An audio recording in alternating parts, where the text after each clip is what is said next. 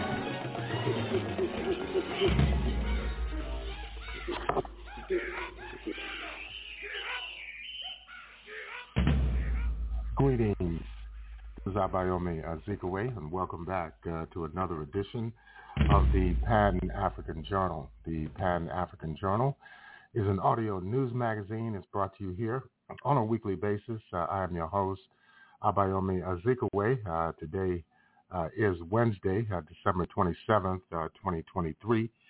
And we're broadcasting from our studios in downtown Detroit. I'd like to thank all of our listeners for tuning in uh, once again to yet another edition of the Pan-African Journal, this special worldwide uh, radio broadcast.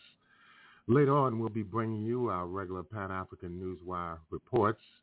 We'll have dispatches on the Yemeni armed forces uh, saying that they are at the ready for any uh, potential uh, attack uh, by the United States. The Hamas resistance forces are continuing uh, to carry out uh, their attacks on the Israeli Defense Forces in Gaza. Also, uh, there's been a Russian-made rocket-propelled grenade introduced to the battlefield in Gaza as well. And of course, U.S.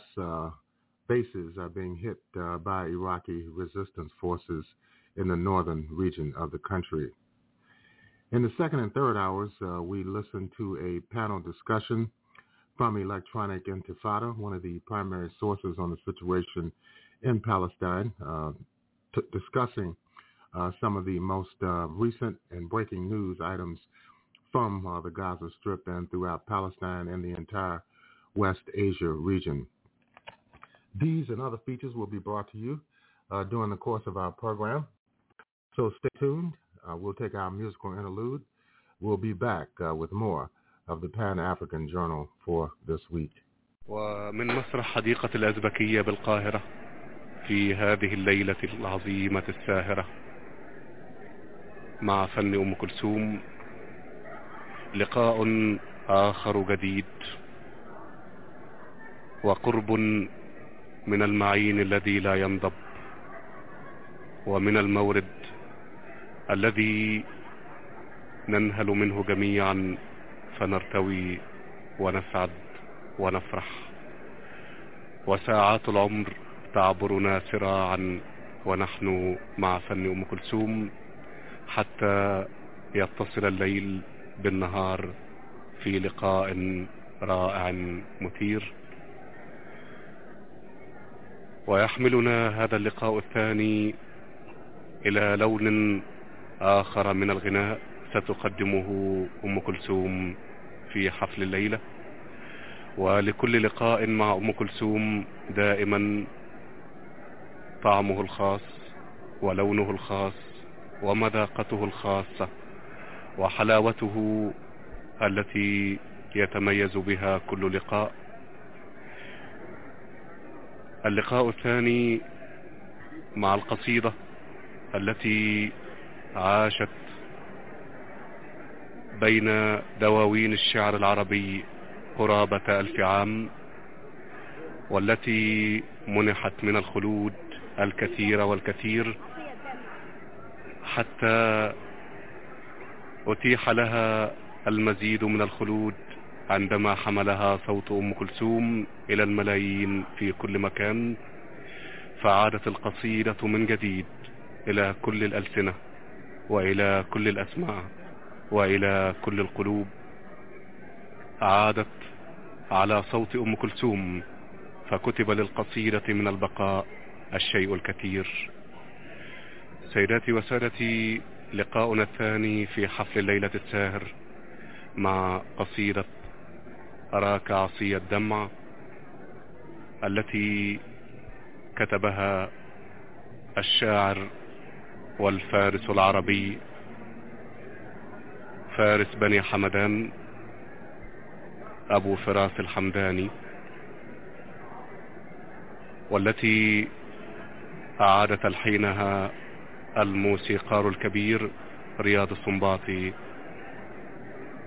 فكانت إحياء لقصيدة عريقة وكانت إعادة لآثارها المتجددة في القلوب.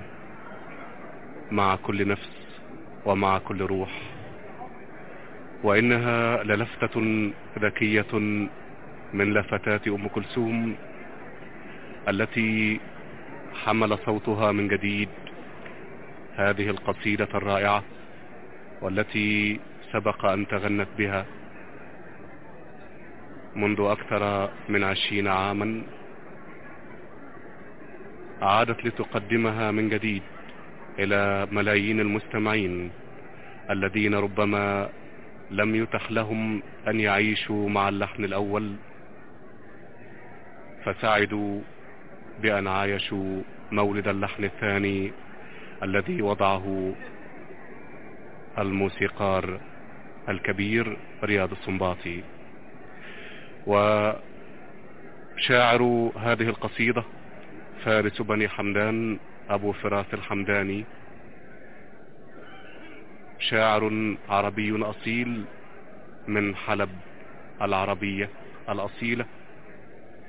امتدت كلماته منذ أكثر من ألف عام لتعبر عن الروح العربية الأصيلة التي تحيا مع الكبرياء والتي ترفض أن تعترف بالدمع والتي تفهم الحب على أنه أخذ وعطاء وشمم وكبرياء عربية أصيلة. الشاعر الذي أسر في معاركنا العربية القديمة مع الروم فكان أسره وكان سجنه الطويل ميلادا لعديد من القصائد العربية الخالدة. التي أخذت مكانها في سجل الشعر العربي القديم والتي عاشت مع الزمان جيلا بعد جيل. ثم كتب لها المزيد من الخلود حينما اختارتها أم كلثوم لتقدمها لمستمعي هذا الزمان الذين سعدوا بأن كانوا في عصر أم كلثوم والذين سعدوا بأن سمعوا من ألوان الغناء كل ما هو رائع ومبدع. الغناء الذي كتبه شعراء معاصرون كالوصلة الأولى التي استمعنا إليها من تأليف مرسي جميل عزيز. والغناء الذي كتبه شعراء عرب وصلاء كفارس بني حمدان أبي فراس الحمداني. سيداتي وسادتي في وصلتنا الثانية مع القصيدة العربية الأصيلة. أراك عصي الدمع مع عودة إلى النفس العربي الأصيل تقدمه أم كلثوم في حفل ليلة الساهر. وتسمع الطرقات التقليدية إلى جوار المسرح. وتسلط الأضواء على الستارة الحمراء التي تنفرج الآن عن أم كلثوم جالسة على المسرح ومن خلفها الفرقة الموسيقية التي ستصاحبها في وسطها الغنائية الثانية مع قصيدة أراك عصي الدمع شعر الشاعر العربي القديم أبي فراس الحمداني وتلحين الموسيقار الكبير رياض السنباطي.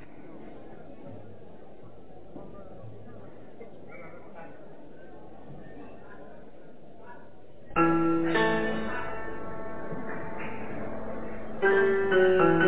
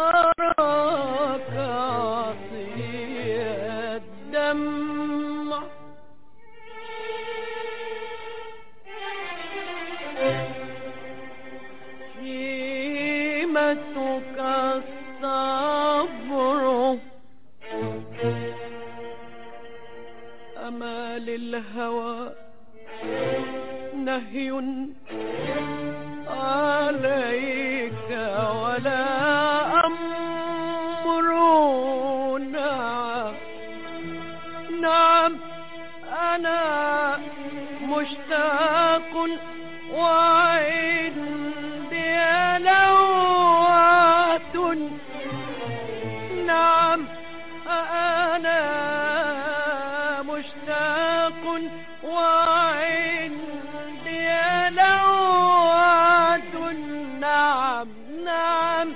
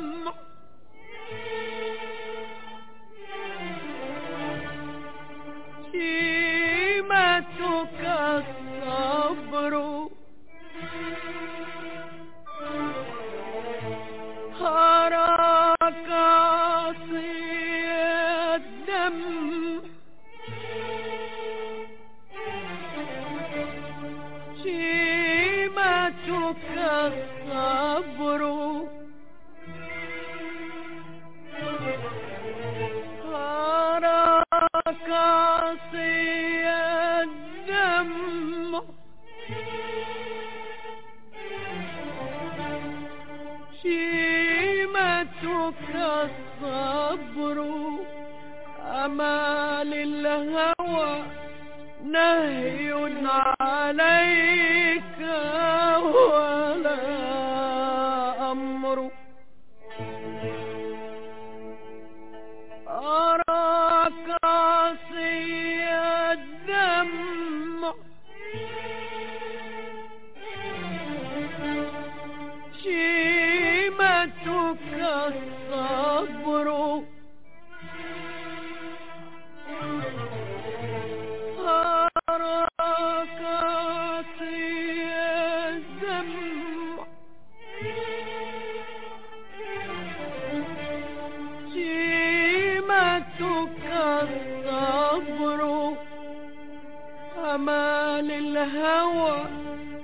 نهي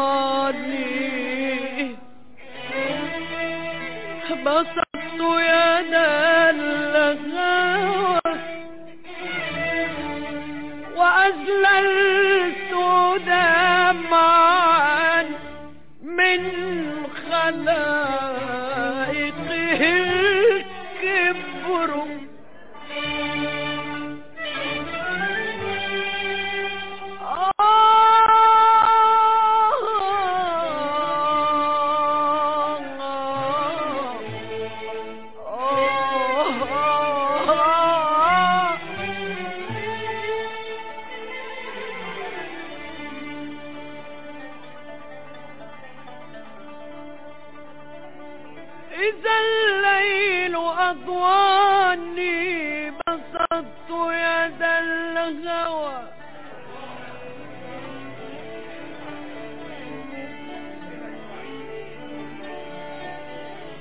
إذا الليل أضواني بسطت يد الهوى.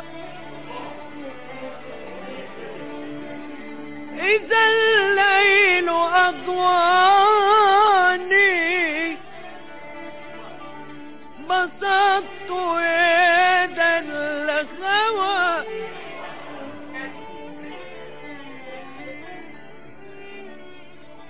إذا الليل أضواني بسطت يدا لخوى وأزللت دمعا من خلائقه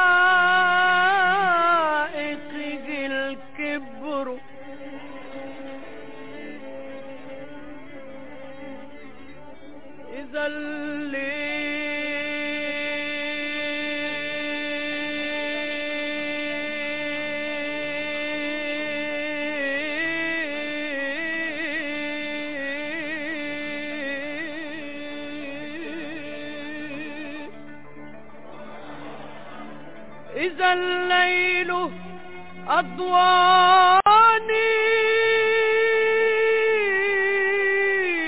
بسطت يد الهوى. بسطت يد الهوى. وأزللت دمعا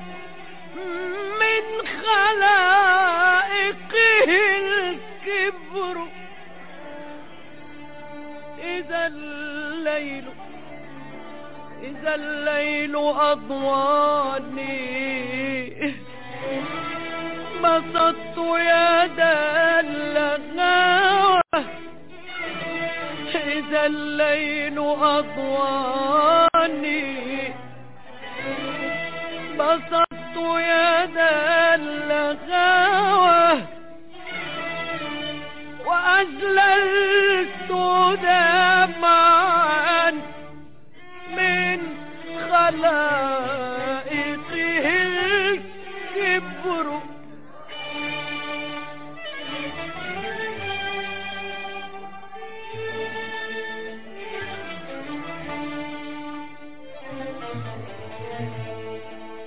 إذا الليل أضواني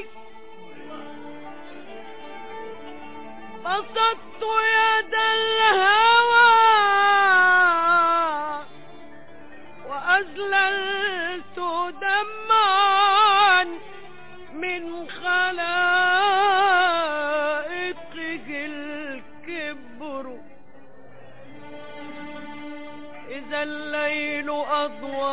أضواني بسطت يد الهوى إذا الليل أضواني بسطت يد الهوى وأزللت دمعا من خلائقه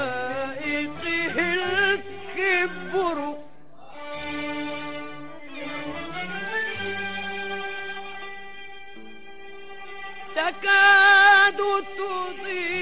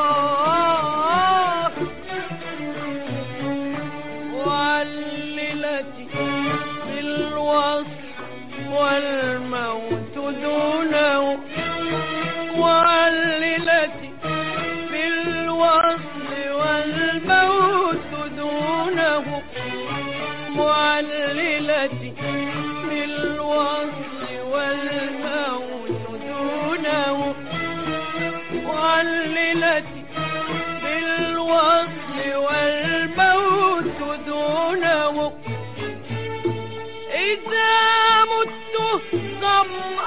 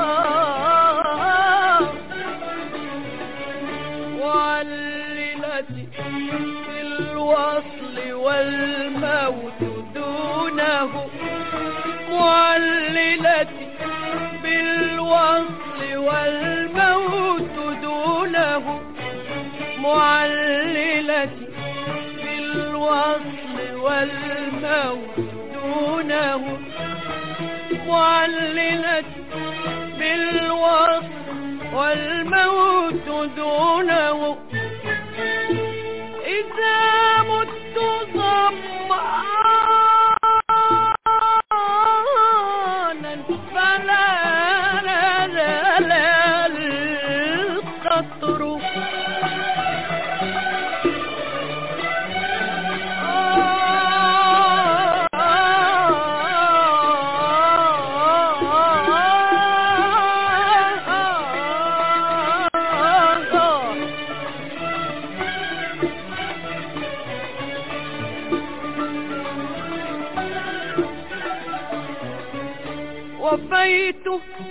وفي بعض الوفاء مزلة لفاتنة في الحي شيمتها الغدر وفيت وفي بعض الوفاء مزلة لفاتنة في الحي شيمتها الغدر وفيت وفي بعض الوفاء مزلة لفاتنة في الحي شيمتها الغدر.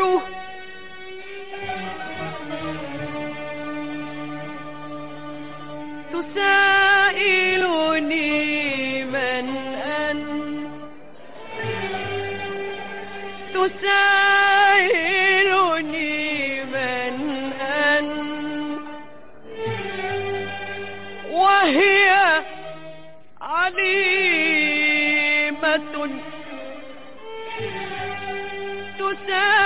تسائلني من أنت تسائلني من أنت وهي عليمة وهل لشيء مثلي على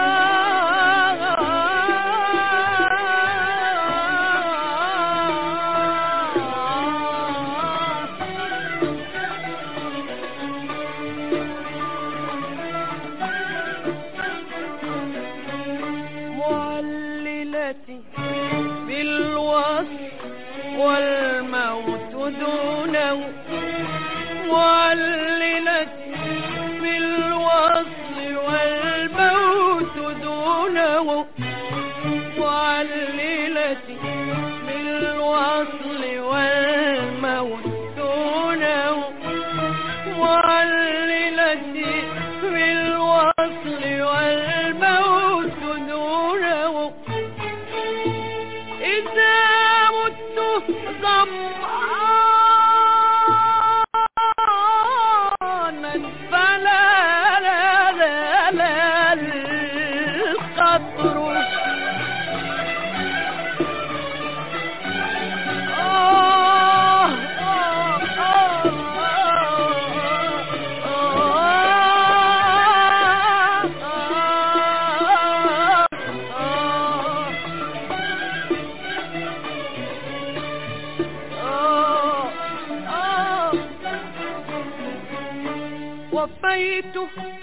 وفي بعض الوفاء مزلة لفاتنة في الحي شيمتها الغدر وفيت وفي بعض الوفاء مزلة لفاتنة في الحي شيمتها الغدر وفيت وفي بعض الوفاء مزلة فاتنة الحي شيمتها الغدر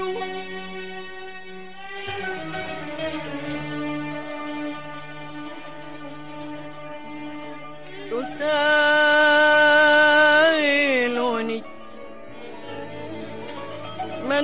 أنت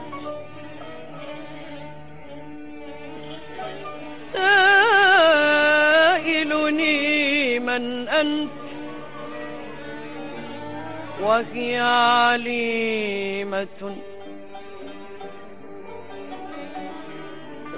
تسائلني تسائلني من أنت وهي عليمة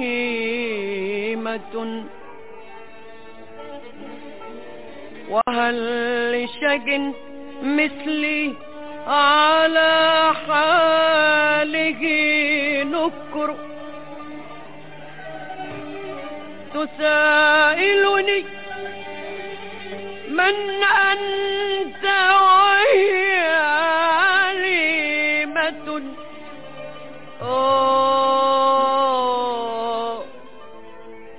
تسائلني. تسائلني من أنت تسائلني من أنت وهي عليمة.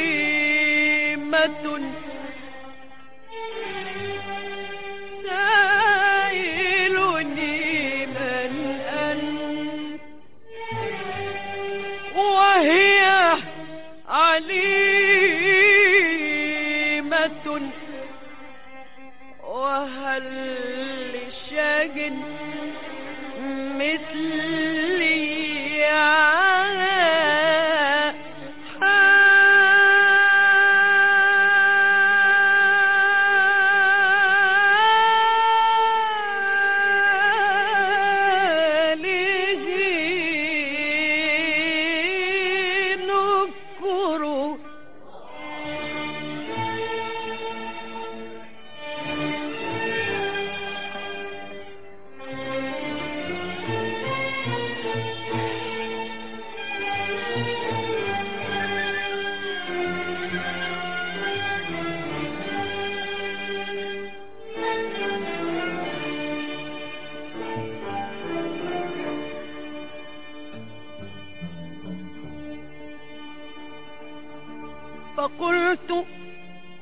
كما شاءت وشاء لها الهوى.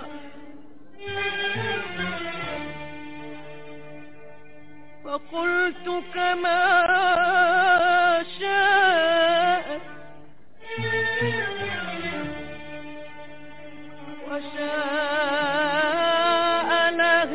الهوى. قتيلك قالت أيهم فهم كثر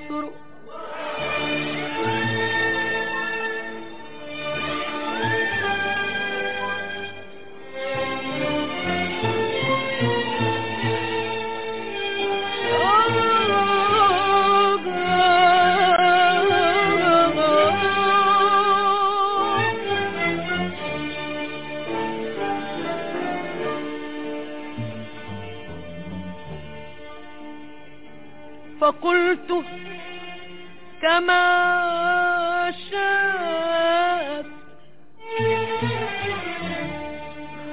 وشاء لها الهوى. فقلت كما شاءت. وشاء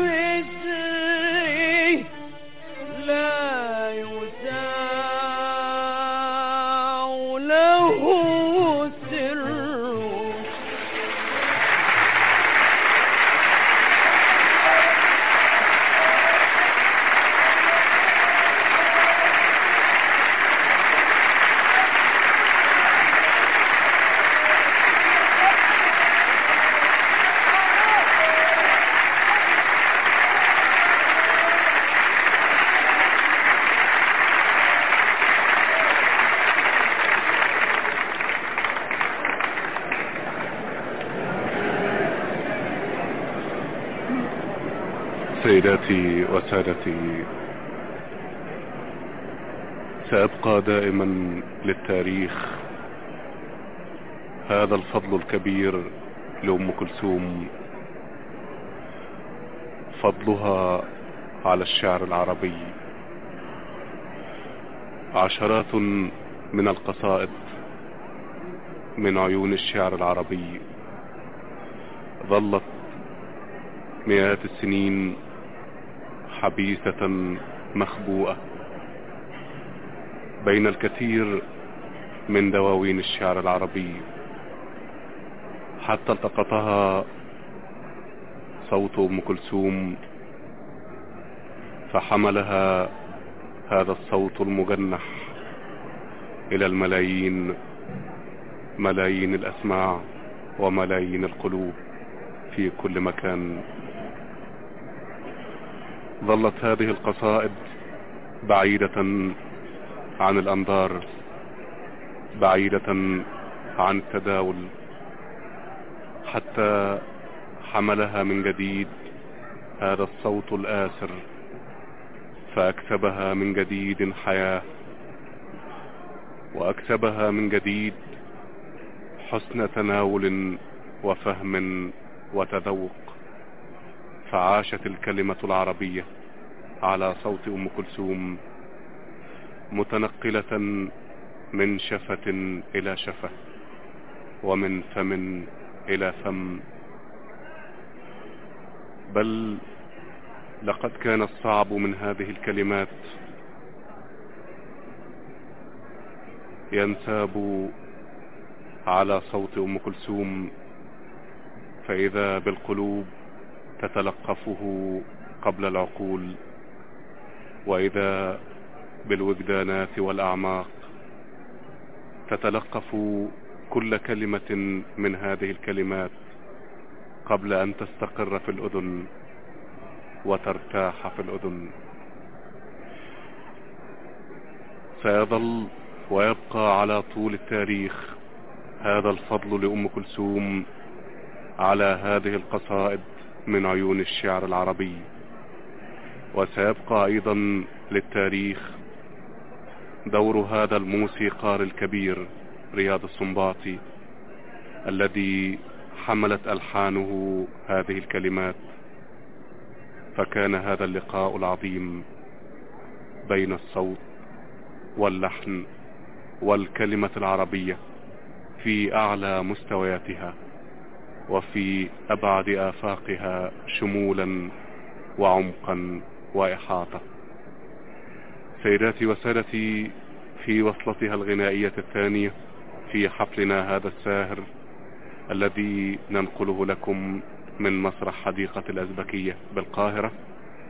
كنتم وكنا مع القصيدة العربية الخالدة قصيدة أراك عصي الدمع التي كتبها فارس بني حمدان وشاعرها أبو فراس الحمداني والتي أعاد تلحينها من جديد الموسيقار الكبير رياض السنباطي تحية من مسرح الأزبكية وإلى لقاء بعد عودتنا إلى دار الإذاعة بالقاهرة. Welcome back, and you're listening to the Pan African Journal worldwide radio broadcast for uh, today, uh, which is uh, the early morning hours of Thursday, December the 29th, 2023.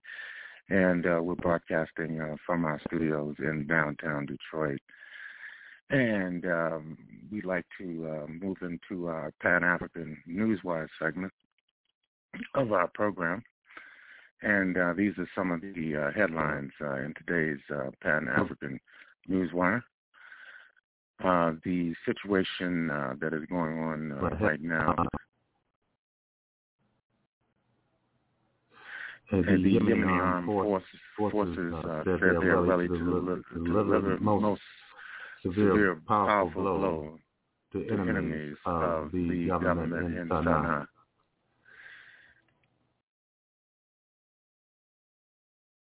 And of course, um, there are many other uh, developments uh, taking place uh, throughout the West Asia region.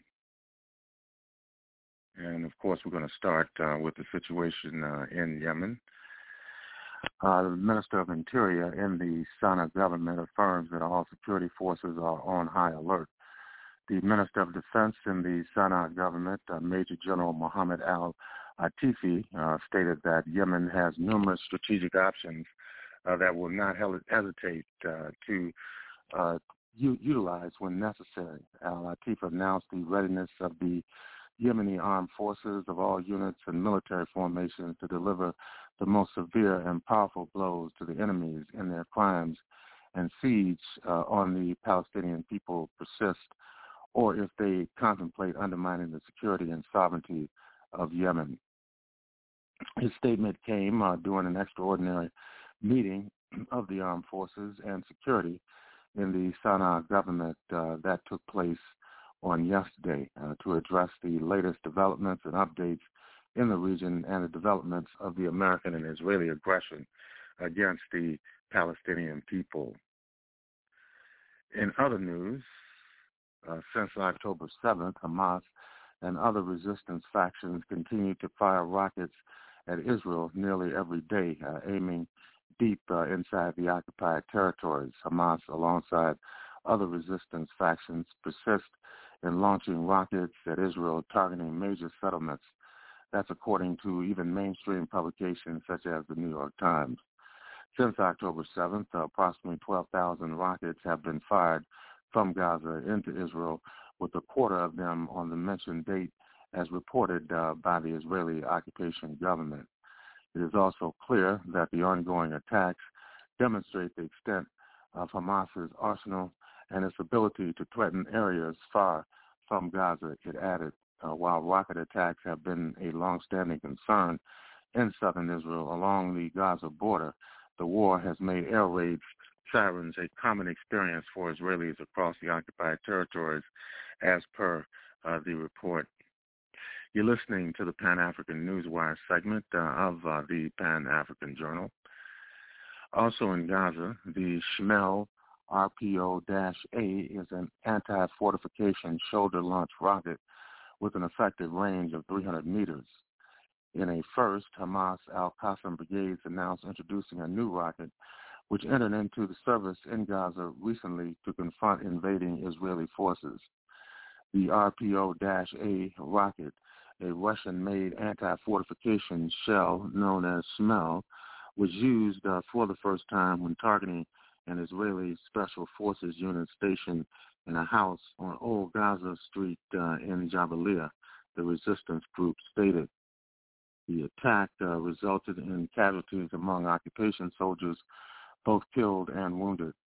It has maximum range of 950 meters with an effective range of 300 meters.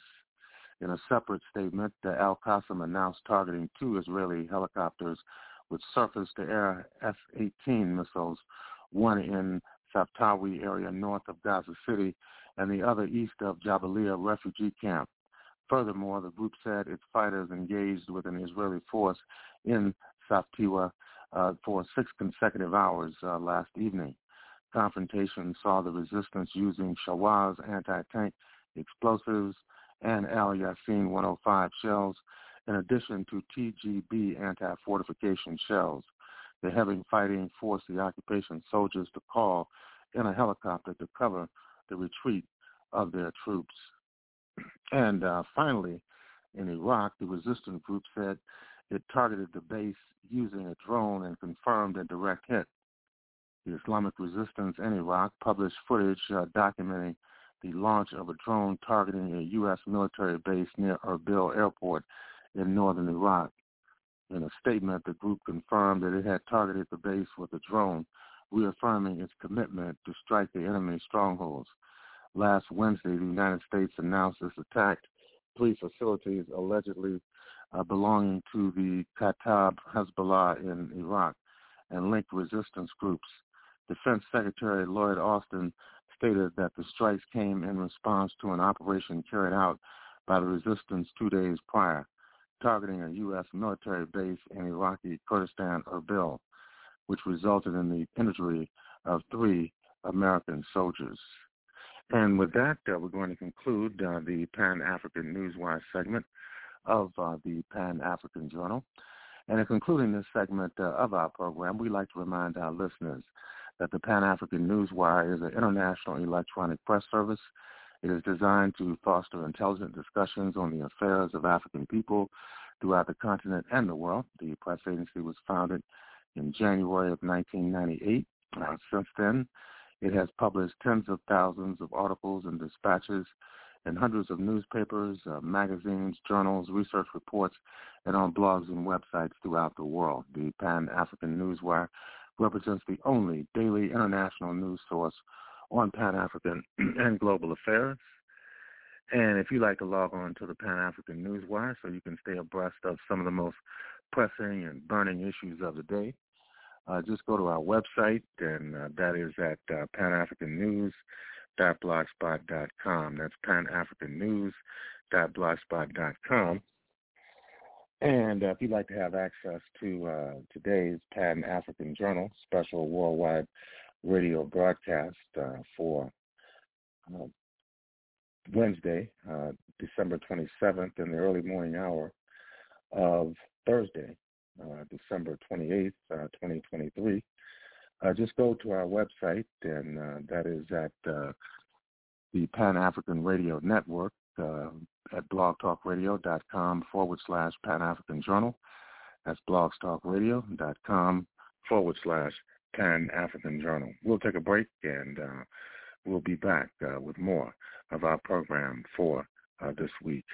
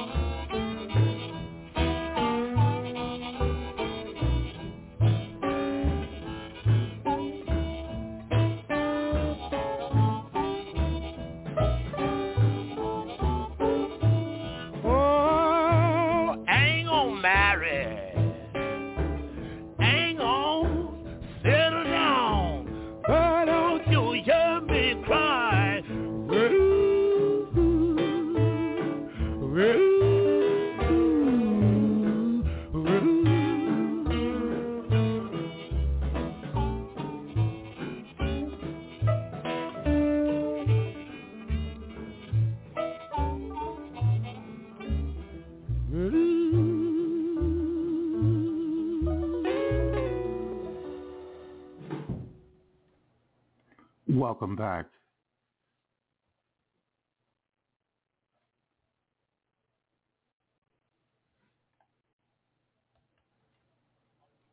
Welcome, back.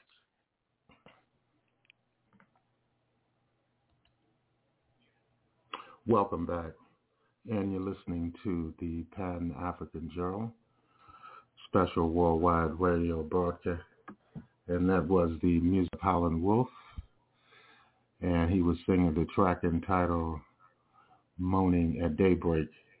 And right now we want to move into our panel discussion from Electronic Intifada. This is day 82 of the siege on Gaza. Let's listen in.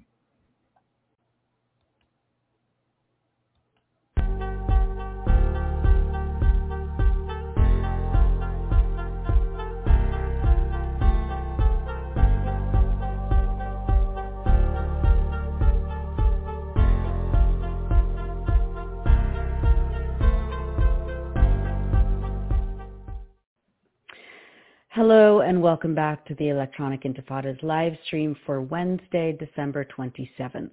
Thank you all for tuning in and welcome to our viewers and listeners.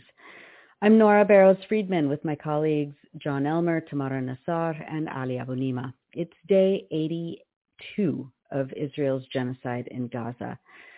Today, Ali will be talking about his new report that he co-wrote with reporter David Sheen on some brand new details about how Israeli forces killed their own civilians in Kibbutz Be'eri on October 7th. And of course, we'll have John with an extensive military analysis and some of the latest videos made by the Palestinian resistance, so stay tuned. But first, a look at some of the news over the last few days. Over the Christmas holiday, Israel continued to heavily bombard areas across the Gaza Strip by land, air, and sea. Video obtained by Al Jazeera showed the immense destruction by Israeli forces of the Sheikh Radwan neighborhood in the northern Gaza Strip. In the middle of Gaza, Israeli forces carried out more than 50 individual strikes on three refugee camps, Al Bureij, Nuseirat, and Maghazi camp, where at least 70 people were killed and dozens were injured. Israel also destroyed the roads connecting the camps, which impacted the delivery of relief aid to those in need, according to the United Nations. A resident of Maghazi spoke to our contributor Ghada Abed about his search for his loved ones amidst the rubble. Our reporter wrote, quote, with every step amid the ruins of their home, he sought to find the bodies of his parents, siblings, and their children.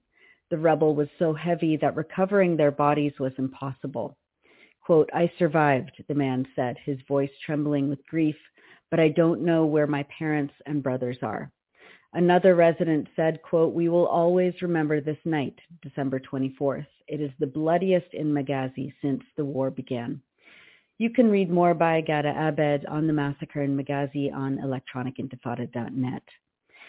On Christmas Day in Gaza, Israeli media published a video reportedly showing Israeli forces detaining hundreds of Palestinians inside Al Yarmouk football stadium in Gaza City, according to the UN.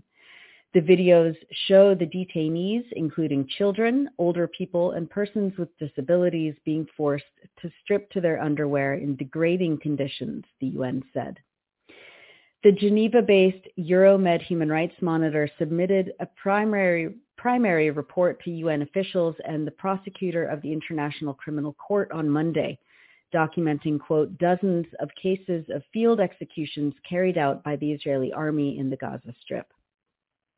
The human rights group said, quote, that they requested an immediate investigation into these crimes, calling for the perpetrators to be held accountable and for justice for all victims. Here is one such video testimony filmed by Al Jazeera of a man witnessing a summary execution of his brother in front of his mother in Jabalia camp. I am a UN staff. Unfortunately, they don't have mercy on the UN staff or any international organization staff. I live in this apartment with my family. The sniper went there and the tanks came to this area. I told them in Hebrew that we are only civilians in this building but they shot us. My son, my niece, and a third one. I kept telling them we need to be treated, but no way. They continued their shooting. They broke the gates, and they brought us down. They told us to take our clothes off, and then told us to come to this area. I told them there were some injured people here, but they didn't care. They asked me if I'm a UN staff. I told them yes. They took me with them and interrogated me four times. They accused me of being a member of Hamas, and I'm not. They asked me where I was on October 7th. I said I was at home, preparing myself to go to my school. They left the children bleeding for more than an hour. They told me that the resistance fighters used to shoot from our house. And of course, that is not true at all. They killed my brother in front of my mother. They shot him from under his chin, hitting his entire skull. They didn't allow me to say goodbye to my dead brother. They kept asking me if I'm a Hamas member. I told them, no, I'm not. I blame the UN because the UN staff have no protection. The Israeli forces burnt my house. Why did they do that? I'm not a resistance fighter. Finally, they gave us a paper that says we are okay and that we didn't do anything wrong. We were humiliated. My brother was killed. My children wounded for no reason. What's our fault? What's the fault of the civilians? On Tuesday, video testimonies by Palestinian detainees who had been taken to Israel and then reportedly released back into Gaza through the Kerem Shalom crossing were released to the media. The UN said that, quote, detainees, including older persons, alleged that they had been tortured and ill-treated in captivity, with video footage showing bruises and burns on their bodies. They also reported being deprived of food, water, and access to toilets and being exposed to the elements. Meanwhile, top Israeli lawmakers are openly advocating that Palestinians be, quote, voluntarily migrated from Gaza. The Electronic Intifada's senior editor Maureen Murphy reported that Israel's Prime Minister Benjamin Netanyahu had, quote, told lawmakers from his Likud party in recent days that he is pushing for the voluntary migration of Palestinians in Gaza. He said that the challenge was finding, quote, countries that are willing to absorb them, and we are working on it. Maureen writes that, quote, voluntary migration is euphemistic language for a coerced mass expulsion of Palestinians from Gaza, a proposal made by senior Israeli politicians such as Finance Minister Bezalel Smotrich throughout the war. Removing Palestinians from their homeland so that they may be replaced by foreign Jewish settlers has always been the single organizing principle of the State of Israel. Israel's military operations in Gaza, which have rendered the territory unsuitable for sustaining human life by destroying housing, medical facilities, and other essential infrastructure, appear to be aimed at forcing an expulsion on that same scale or even greater, Maureen reports. Israel's evacuation orders are pushing Gaza's population of 2.3 million Palestinians to an increasingly narrow coastal area near the Egyptian border. That was from our senior editor Maureen Murphy's new piece, Netanyahu boasts of voluntary migration as horrors are revealed in Gaza's north, up now on electronicintifada.net. And finally, in the occupied West Bank, Israeli forces killed two Palestinians, including a 17-year-old child, Ahmad Mohammed Yusuf Yagi, and injured two others, shooting them with live ammunition during a raid into the Al Fawar refugee camp in Hebron on Tuesday. Since October 7th, 295 Palestinians, including 77 children, have been killed in the occupied West Bank, including East Jerusalem, according to the UN. Well, we'll now take a look at a new investigation published by the Electronic Intifada about what really happened on October 7th. We reveal how an Israeli general ordered tanks to fire on a house with Israeli civilians in it that day in Kibbutz Be'eri and then tried to cover the incident up with a fake story of heroism. Now relatives of those he killed are demanding the truth. That general, Barak Hiram, also appears to have originated one of the most poisonous fabrications Israel told about October 7th, the atrocity tale that Hamas fighters tied up and executed children in cold blood. That lie, told directly to President Biden by Benjamin Netanyahu, helped lay the ground for genocide. Ali, you wrote this piece with investigative journalist David Sheen that sheds more light on what happened on October 7th, particularly how Israel killed many of its own people on that day. Walk us through these new revelations. Thanks, Nora. Yes, uh, as you know, this is a story we've been on since the very first day, and it's a central part of what happened on October 7th that mainstream media continue to pretend not to see. But important new pieces of information have come out in Israeli media over the last uh, week or two weeks that really add to uh, what we know. And there's both new video evidence and new testimony. Is that right? Yes. Uh, first, in terms of the video, just last week, Israel's Channel 12 uh, released a video shot from an Israeli military helicopter on October 7th over Kibbutz Be'eri. That's one of the Israeli colonial settlements just a few miles east of Gaza. And um, we can actually take a look at that now. And this is uh, uh, was published on... מבחינת מה שאני רואה בבארי, אז יש מוקדי עשן בחלק הצפוני. בפעם הראשונה מאז ה-7 באוקטובר, אנחנו מקבלים הזדמנות נדירה לראות מלמעלה את הטרגדיה של קיבוץ בארי, כפי שהכוחות ותושבי הקיבוץ ראו אותה בזמן אמת. בשעה 4 ו-20 אחר הצהריים, יותר מתשע שעות אחרי שחדרו לבארי מאות מחבלים, שכונות שלמות בקיבוץ עולות באש. אני צופה עכשיו על בארי, על החלק הצפוני, אני רואה מוקד עשן בחלק, ה... בחלק הצפוני מערבי מול הבית עלמין, שם זה הקרקלים השרופים? חיובי, חיובי, התיעוד הזה חושף בפנינו את היקף הלחימה ומספר המחבלים הבלתי נתפס שהשתלטו על הקיבוץ. הוא תיעד את הטנק שסייע לכוחות בבית של פסי וירה פגזים לעבר הבית. והם הביאו פתאום סטאנט, אני אומרת לאחד החיילים, תגיד, אבל אם אתם יורים פגזים זה לא יפגע בבני הערובה? אז הוא אומר לי, לא, אנחנו רק עושים את זה בצדדים, להוריד קירות. הוא מעצים את סימני השאלה בהתנהלות צה"ל והימ"מ מול בית עם 15 בני ערובה. בא לראות טנק בתוך בארי. נוסע על הכביש. הופה, היה שם איזה ירי. So what you see there, um, there's a lot of smoke rising. We'll keep running the video while I speak uh, from houses in the kibbutz. But now for the first time, you actually saw the flashes in the video you see an Israeli tank rolling through the streets of the kibbutz and actually firing a shell into one of the houses. And the woman you see there speaking briefly is Yasmin Porat, and I think a lot of people will remember that name. I'll come back to Yasmin uh, in a minute. But what I want to emphasize here is that what we know is this was not the only tank used in Kibbutz Be'eri on October 7th, and this was not the only shot fired. It's just the only shot that so far we've seen uh, on video.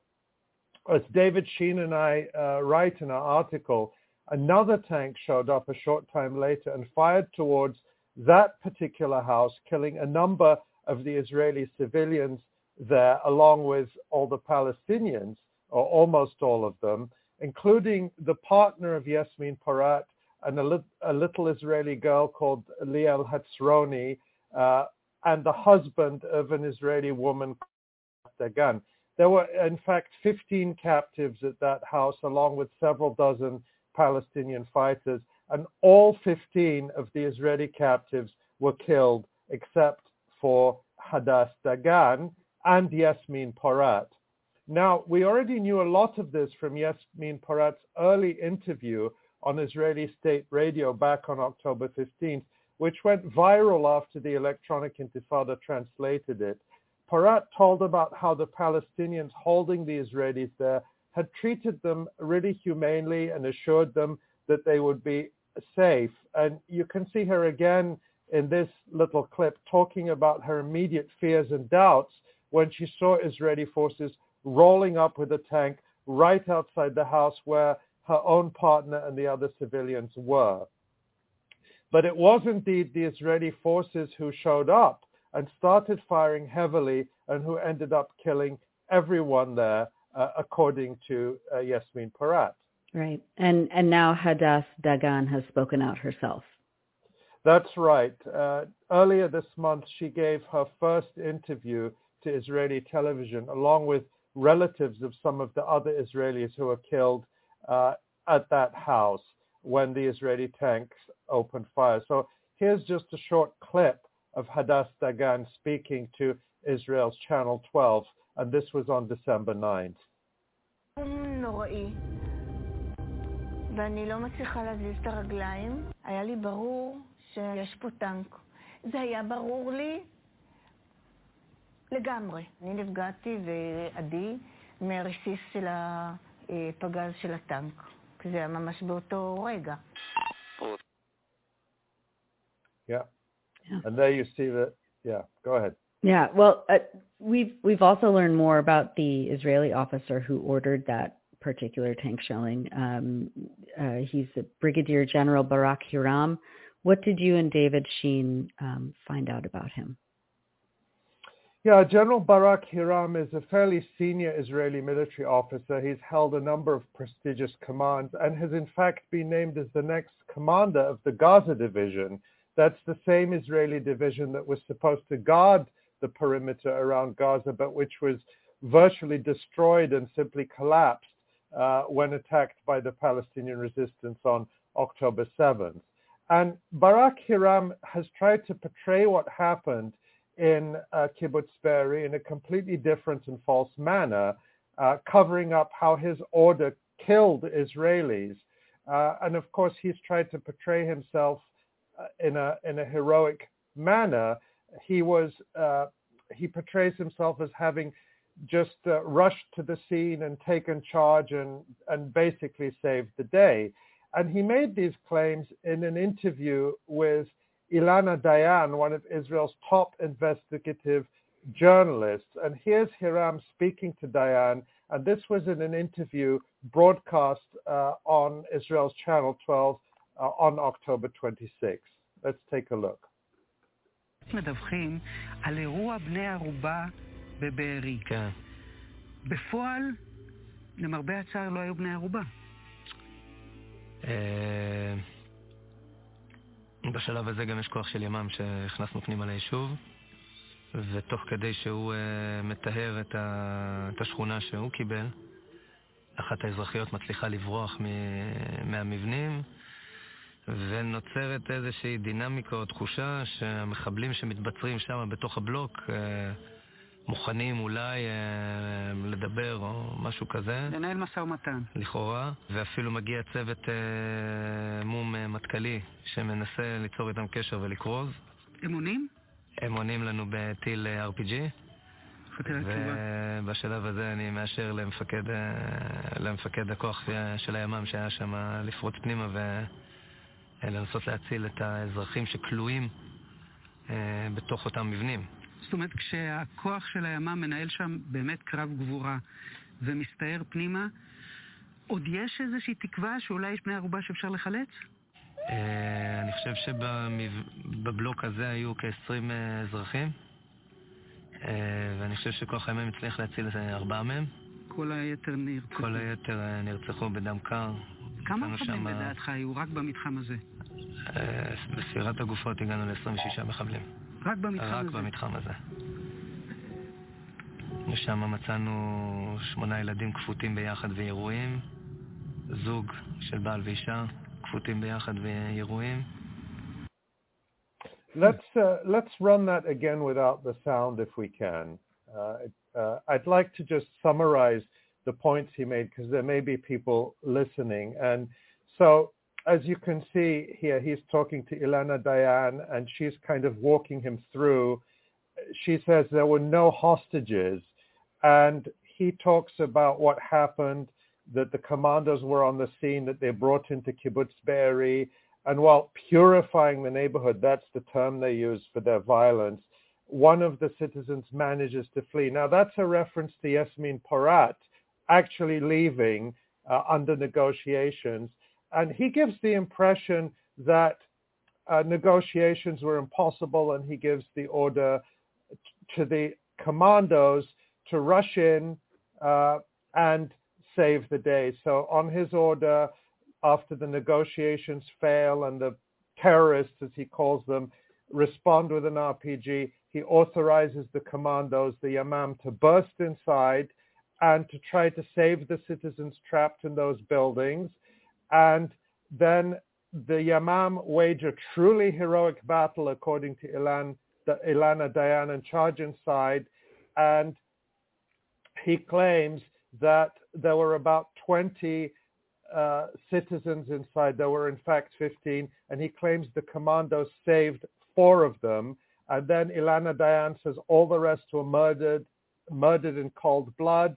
And then uh, uh, Barak Hiram goes into these details where he claims we found eight children tied together and shot, and a couple, a husband and wife, tied together and shot, and uh, that, and then Ilana Dayan asserts that there were no uh, actual hostages because everyone had been murdered. So now there are a couple of outrageously false statements that uh, David Sheen and I detail in the article. First, there were in fact extensive negotiations with the Palestinians inside, and that had led to the surrender of one of the Palestinian commanders along with Yasmin Porat. And there was another officer on the scene who was arguing with Hiram that force should not be used at that point anyway, and that negotiations should continue because, as uh, we had seen, uh, Yasmin Porat and this Palestinian had come out due to the negotiations. The second outrageous lie is that the Yamam, the Israeli commando force, went into the house to rescue hostages and in fact rescued four people. This is pure fiction. There was no rescue attempt by the commandos, and it was uh, Barak Hiram's order to fire that ensured that everyone still alive among the captives was killed except for Hadass uh, Dayan, uh, Hadass Dagan. So that is a complete fabrication. There was no rescue attempt. He made that up. But perhaps the most consequential lie is uh, Hiram's claim that uh, the captives were tied up and executed in cold blood. This is a pure fabrication. As we detail in our article, this did not happen in this incident, and there's no evidence that it happened anywhere else. And why do you say that this is the most consequential lie? There's so many. Why is this the most consequential one? Well, David Sheen and I believe that uh, Barak Hiram's story that uh, he started telling very early on, before this interview with uh, Ilana Dayan, is the origin of one of the major lies that Israel has been telling about uh, October 7th. It's a fabricated atrocity tale that Israel used and is still using to justify and incite genocide. A lot of people believe this. And here's Israeli Prime Minister Benjamin Netanyahu speaking on October 9th. So this is very early on. Let's take a look. The savage attacks that Hamas perpetrated against innocent Israelis are mind-boggling, slaughtering families in their homes, massacring hundreds of young people at an outdoor festival, kidnapping scores of women, children, and elderly, even Holocaust survivors. Hamas terrorists bound, burned, and executed children. They are savages. Yeah, and then now here's another clip. This is from October 11th, and it's a clip of Netanyahu speaking to President Joe on the phone. Uh, Joe, I want to give you a clear picture of the difficult situation we face. We were struck Saturday by uh, an attack whose savagery I can say we have not seen since the Holocaust. I mean, we had hundreds massacred, families wiped out in their beds in their homes, women brutally raped and murdered, over a hundred kidnapped, including children. And since we last spoke, the extent of this evil, it's only gotten worse. They, they took dozens of children, bound them up, burned them, and executed them. And uh, look, here is Netanyahu Incredible. writing on uh, on Twitter on Christmas Eve, so just a few days ago, and uh, he says there in his tweet, "We're facing monsters, monsters who murdered children in front of their parents and parents in front of their children, who raped and beheaded women, who burned babies alive, who took babies hostage." As you can see, he repeats a whole series of genocidal lies. Uh, this didn't happen. They didn't tie babies up. They didn't rape and behead women. We did a segment a couple of weeks ago on the mass rape claims and the total absence of any credible evidence of that. So there's no claiming that Netanyahu was just going off uh, confused reports or the so-called fog of war in the early days on and after October 7th. His latest statements show that this is a deliberate campaign of lies, of incitement uh, to genocide. And right there under his tweet that we just showed, uh, you could see that other users of, uh, of X or Twitter were posting notes pointing out that these are lies. So that's just one of the ways that uh, people can try to point out the truth. Of course, I, that pales next to the, the kind of megaphone and platform Netanyahu has, and even more so, President Biden, who has been repeating these lies constantly. The difference, I think, between Netanyahu and Biden is that Netanyahu knows he is lying, while Bi- Biden probably believes these lies. Of course, that's not an excuse. I think it's just the reality of the severely degraded capacities of the so-called leadership in the White House. Yeah. Um, what about any fallout over this uh, inside Israel? What is what what can you tell us about that? Yes, as I said, relatives of the Israelis who were killed by uh, General Barak Hiram are demanding an investigation. They were interviewed by uh, Channel 12 and publicly called for an investigation. They said, we don't know what happened here. We don't know why our loved ones were killed, who gave the order to open fire, and so on. Uh, but there really has been a closing of the ranks within the Israeli leadership. There was a big story about Kibbutz Be'eri just a couple of days ago. This was on December 22nd. And it's mostly a whitewash, which is what you'd expect from the New York Times. but it does mention in passing that the tank shell ordered uh, to be fired by Barak Hiram killed the husband of Hadass Dagan. And uh, as you can see there, that's, that's David Sheen and I wrote a whole article about this. The New York Times managed a few sentences about what is really the most telling part of this whole episode in Kibbutz Be'eri. And that uh, New York Times report, whitewashed though it is, prompted some criticism in Israel.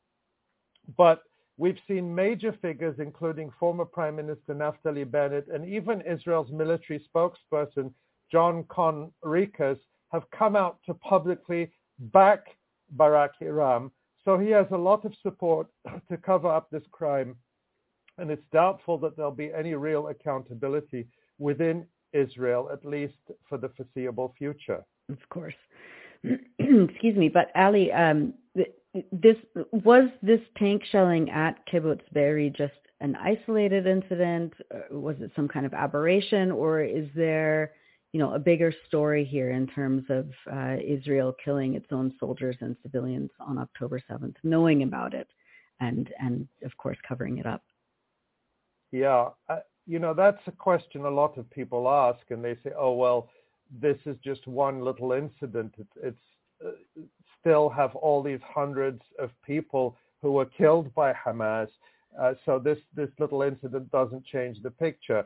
But even in Kibbutz Be'eri, the incident at the house where Yasmin Porat and Hadass Dagan were held, along with uh, all those other people who were killed, is not the whole story. It's a part of the story we now know well because uh, because Yasmin Porat and Hadass Dagan lived to tell the tale, but it is not the whole story.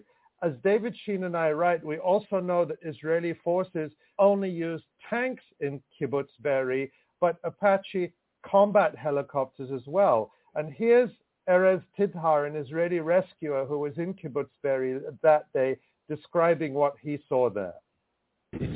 מגיעים לבארי, וכבר בצומת אתה רואה שם שברי מכוניות, זה אזור קרב. כדי לתאר לך את הסיטואציה, אתה יושב בקיבוץ בתוך מדינת ישראל, שאני מטייל שם בשבתות עם הילדים באופניים. אתה כל דקה אה, יורד עליך טיל, כל דקה. פתאום אתה רואה טיל ממסוק שיורה לתוך הקיבוץ. אבל לא הבנתי. מסוק צה"לי יורה לתוך קיבוץ ישראלי, ואז אתה רואה טנק נוסע ברחובות הקיבוץ, מצודד את התותח ויורה לפגז לתוך בית. דברים שאתה לא מצליח להבין, ואז... Hmm. Yeah, let's let's if we can, Tamara, let's run that again without the sound, and I'm going to read the subtitles because I know that there are some people who are just listening, uh, and so just so they can read the, the subtitles, I'm going to read uh, the subtitles of Erez Tidhar, who is the rescuer who was there. Uh, keep yeah, just let it run let, us let the video run. This is Erez Tidhar, uh, who is there with something called the Eitam Rescue and Evacuation Unit. And I'll say more about that in a, in a second. Uh, here we go. He says, you're sitting in a kibbutz inside the state of Israel where I tour on Saturdays with the kids on bikes. Every minute a missile comes down on you. Every minute. And suddenly you see a missile from a helicopter that fires into the kibbutz you say to yourself, I don't get it. An IDF helicopter firing into an Israeli kibbutz, then you see a tank driving through the streets and firing a shell into the house. These are things you cannot comprehend. So then let's take a look uh, at this photo from Kibbutz Be'eri. This is a photo from a news agency that uh, we purchased the license to, to publish at the Electronic Intifada. And look at this. There's obviously no way Palestinian fighters could have caused such total destruction with the light weapons they had, AK-47 assault rifles and a few RPGs. Right. Um, what about in other places aside from Kibbutz Be'eri? Right. Well, we know this was the story across the region on October 7th. Let me remind you that in November, an Israeli police source admitted that military helicopters shot at civilians at the Supernova rave, the desert dance party near uh, Kibbutz Be'eri that Yasmin Porat and her partner had attended. And Nof Erez, an Israeli Air Force colonel, has even gone as far as to call the Israeli response to October 7th a mass Hannibal. That's an application on a wide scale of Israel's so-called Hannibal directive, a military doctrine that allows the deliberate killing of Israel's own people rather than permitting them to be taken captive. And that same month, Israel revealed that hundreds of unrecognizably burned bodies it thought were its own civilians were actually Hamas fighters, a clear admission of indiscriminate fire from helicopters on a massive scale. And earlier this month, the Israeli admitted, uh, the Israeli military admitted to immense quantities of so-called friendly fire incidents on October 7th, but asserted that it would not be morally sound to investigate them, as the Israeli newspaper Yediot Ahronot reported. Mm-hmm. Moreover, Israel has faced huge international embarrassment and anger at home after its army admitted to killing three Israeli prisoners who had managed to get away from their captors in Gaza. We have links to all of these other stories in the piece that uh, David Sheen and I wrote. The key thing here is that the truth has been coming out really in bits and pieces. But unless there is a full independent inquiry, we probably will not get the full picture.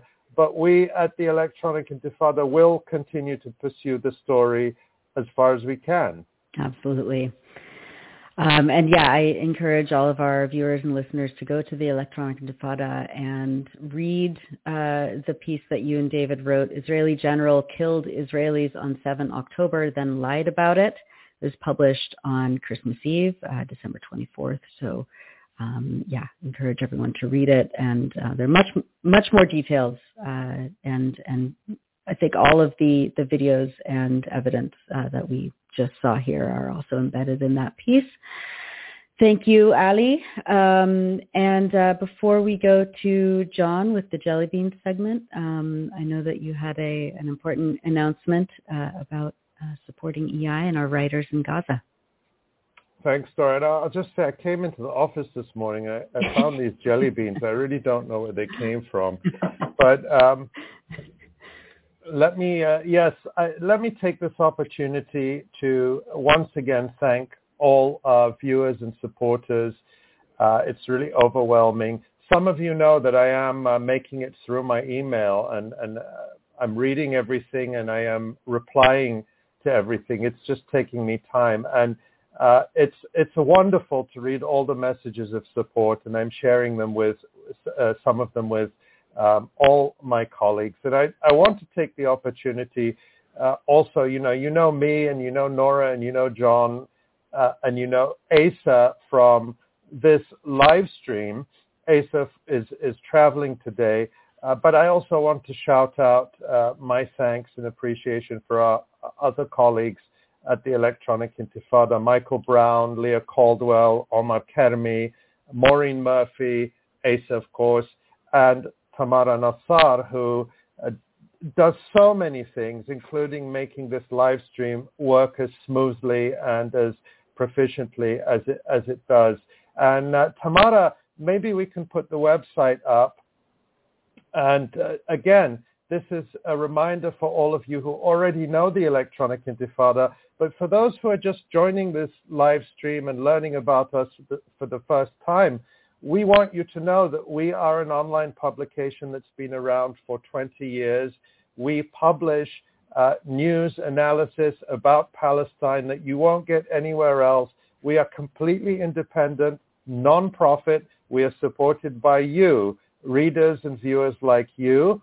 And since the start of this genocide in Gaza, we uh, we have uh, been um, publishing way more than we usually do uh, from uh, particularly from our writers in Gaza.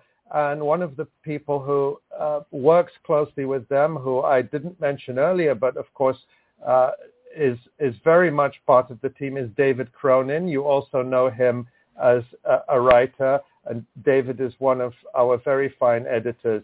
And you can see right there the amazing uh, articles, the rep- reportage from the ground in Gaza that uh, we are publishing. There was the piece from Ghada Abed that uh, Nora mentioned at the beginning, the horrifying massacre in Maghazi camp. And we're very concerned about our friends and colleagues in Maghazi. We have several of them there. We heard from uh, from two of them this morning let, letting us know that they were okay, but that the situation there is absolutely uh, horrific. Yeah. Uh, all of this, again, as I say, is done with your support. December, I, I, I have to say, I the thing I like to do is to spend time reporting, writing, reading, editing. Uh, but every December, we raise most of the funds that we use in the upcoming year to do our reportage. And this year it's particularly important because of the amount of extra work we're doing, the amount of extra writing we're publishing from Gaza, and we do pay all our writers in Gaza to make sure that they have the support they need. So if you can, please do make a donation. Now, you can go to the website and hit donate now. The other thing is we write in the description to this video, right down below, there are links to uh, two different donation portals one, you can use credit card or PayPal. That's uh, Network for Good. The other, you can use credit card, Apple Pay, or you can make a donation directly from a U.S. bank account. Of course, donations are welcome from anywhere, and they are tax deductible for people in the United States. And so, again, thank you so much. We're tr- I, I should say also, we did announce a matching challenge a couple of weeks ago. We met the match, and we're so grateful to everyone who donated. But we're not done. We still do need to raise some funds to make sure that we have the resources we need to keep doing this work in the coming year.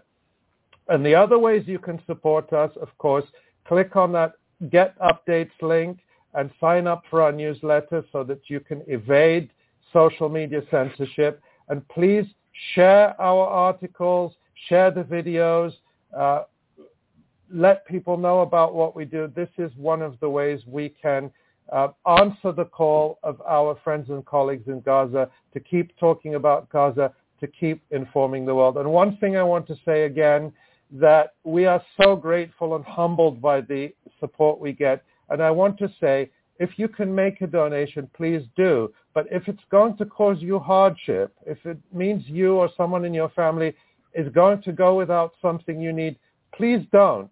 Support us in the other ways. But if you have uh, extra money, you can make a little bit of an extra donation on behalf of those who can't, because all of this work is free for everyone. It's for the whole world. That's why we do it, and uh, we do it with your support. I mm-hmm. went on a little bit long, uh, Nora, but I just wanted to, to make sure that we really say thank you to everyone who has already uh, shown their support for us. And we want to, oh, one thing I will say I have in my notes to add is you can, on either of those two links that are in the description, set up a monthly donation if you want to. It's a way to sustain us over the year, and uh, that also helps a great deal. And thanks to everyone who's already done so. We love you, and we can't do this without you. Indeed. Thank you so much.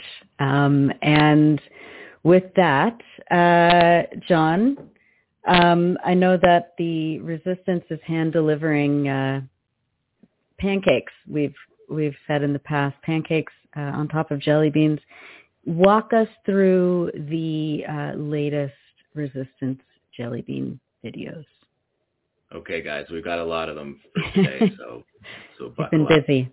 So this first video is um, is from Gaza City, and we see a fighter carrying uh, what is called a shawaz. Um, he's hand carrying this explosive. Um, and you can see on the right hand side there, you can see the Merkava tank uh, in the neighborhood. And again, this is something that um, the soldiers don't get out of the tanks ever. So they don't see him coming. So they don't see him coming yet. They see him right now. We've cut the video in an effort to not be censored, but you can see him lying down on the ground there, placing the explosive charge. Um, the tank moves forward, it explodes, and he gets out of the way. Um, for people asking, there's a freeze frame of him there. You can see him uh, getting out of the way. Um, the the unbelievable courage. I don't know how many times we want to loop this. Uh, I think as many as we can because it's just um, it's a really remarkable um, snapshot into the um, both the qualitative um, advances of the resistance. This Shawaz device is an explosively formed uh, penetrator, which I'll describe to you uh, in a moment. But it's a type of weapon that has come out um, since the ceasefire, since the pause um, as Israeli positions become more fixed, um, the resistance is able to use different weaponry um, than they used in the first half of the war um, to target um, in different ways the Israeli forces that are inside the Gaza Strip. And this is from this weekend, uh, a weekend that the Israeli that the Israeli military said was its uh, most difficult weekend of the ground war, which is now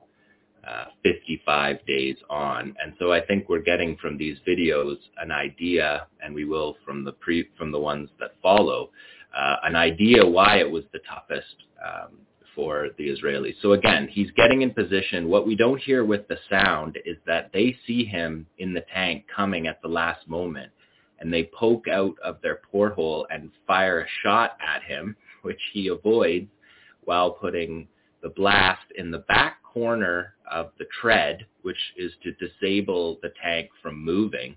But then he's pointed this explosively formed penetrator towards the door, the back door of the Merkava tank, which is the weakest um, spot on the tank. And so um, I have a clip here of a, an American Delta Force soldier from Iraq who takes uh, less than one minute to explain um, what an explosively formed penetrator, an EFP bomb is.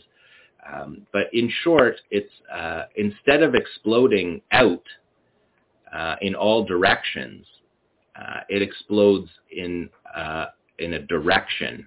So when he's aiming that explosive at the back door of the tank, it's firing directly at the door. Sorry, I, I talked over that for you there, mm. Tamara. Do you want to start? Can we start that one again? You want to explain what an EFP does?